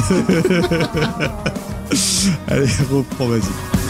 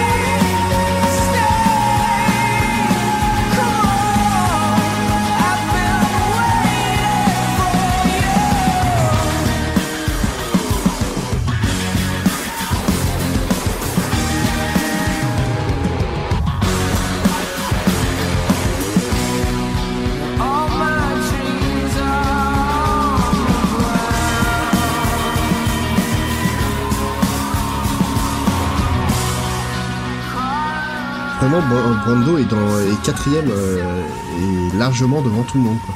Ah oui, non, il est dans le Ouais. trio de tête. Et euh, donc en fait, il a été révélé. Il est quatrième dans le trio de tête. J'ai- Pas mal ça.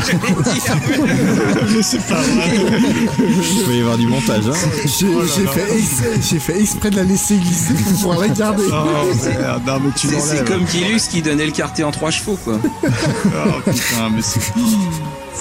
Ah, mais je me comme on était host, j'ai j'ai proposé à Faye, elle a pas voulu.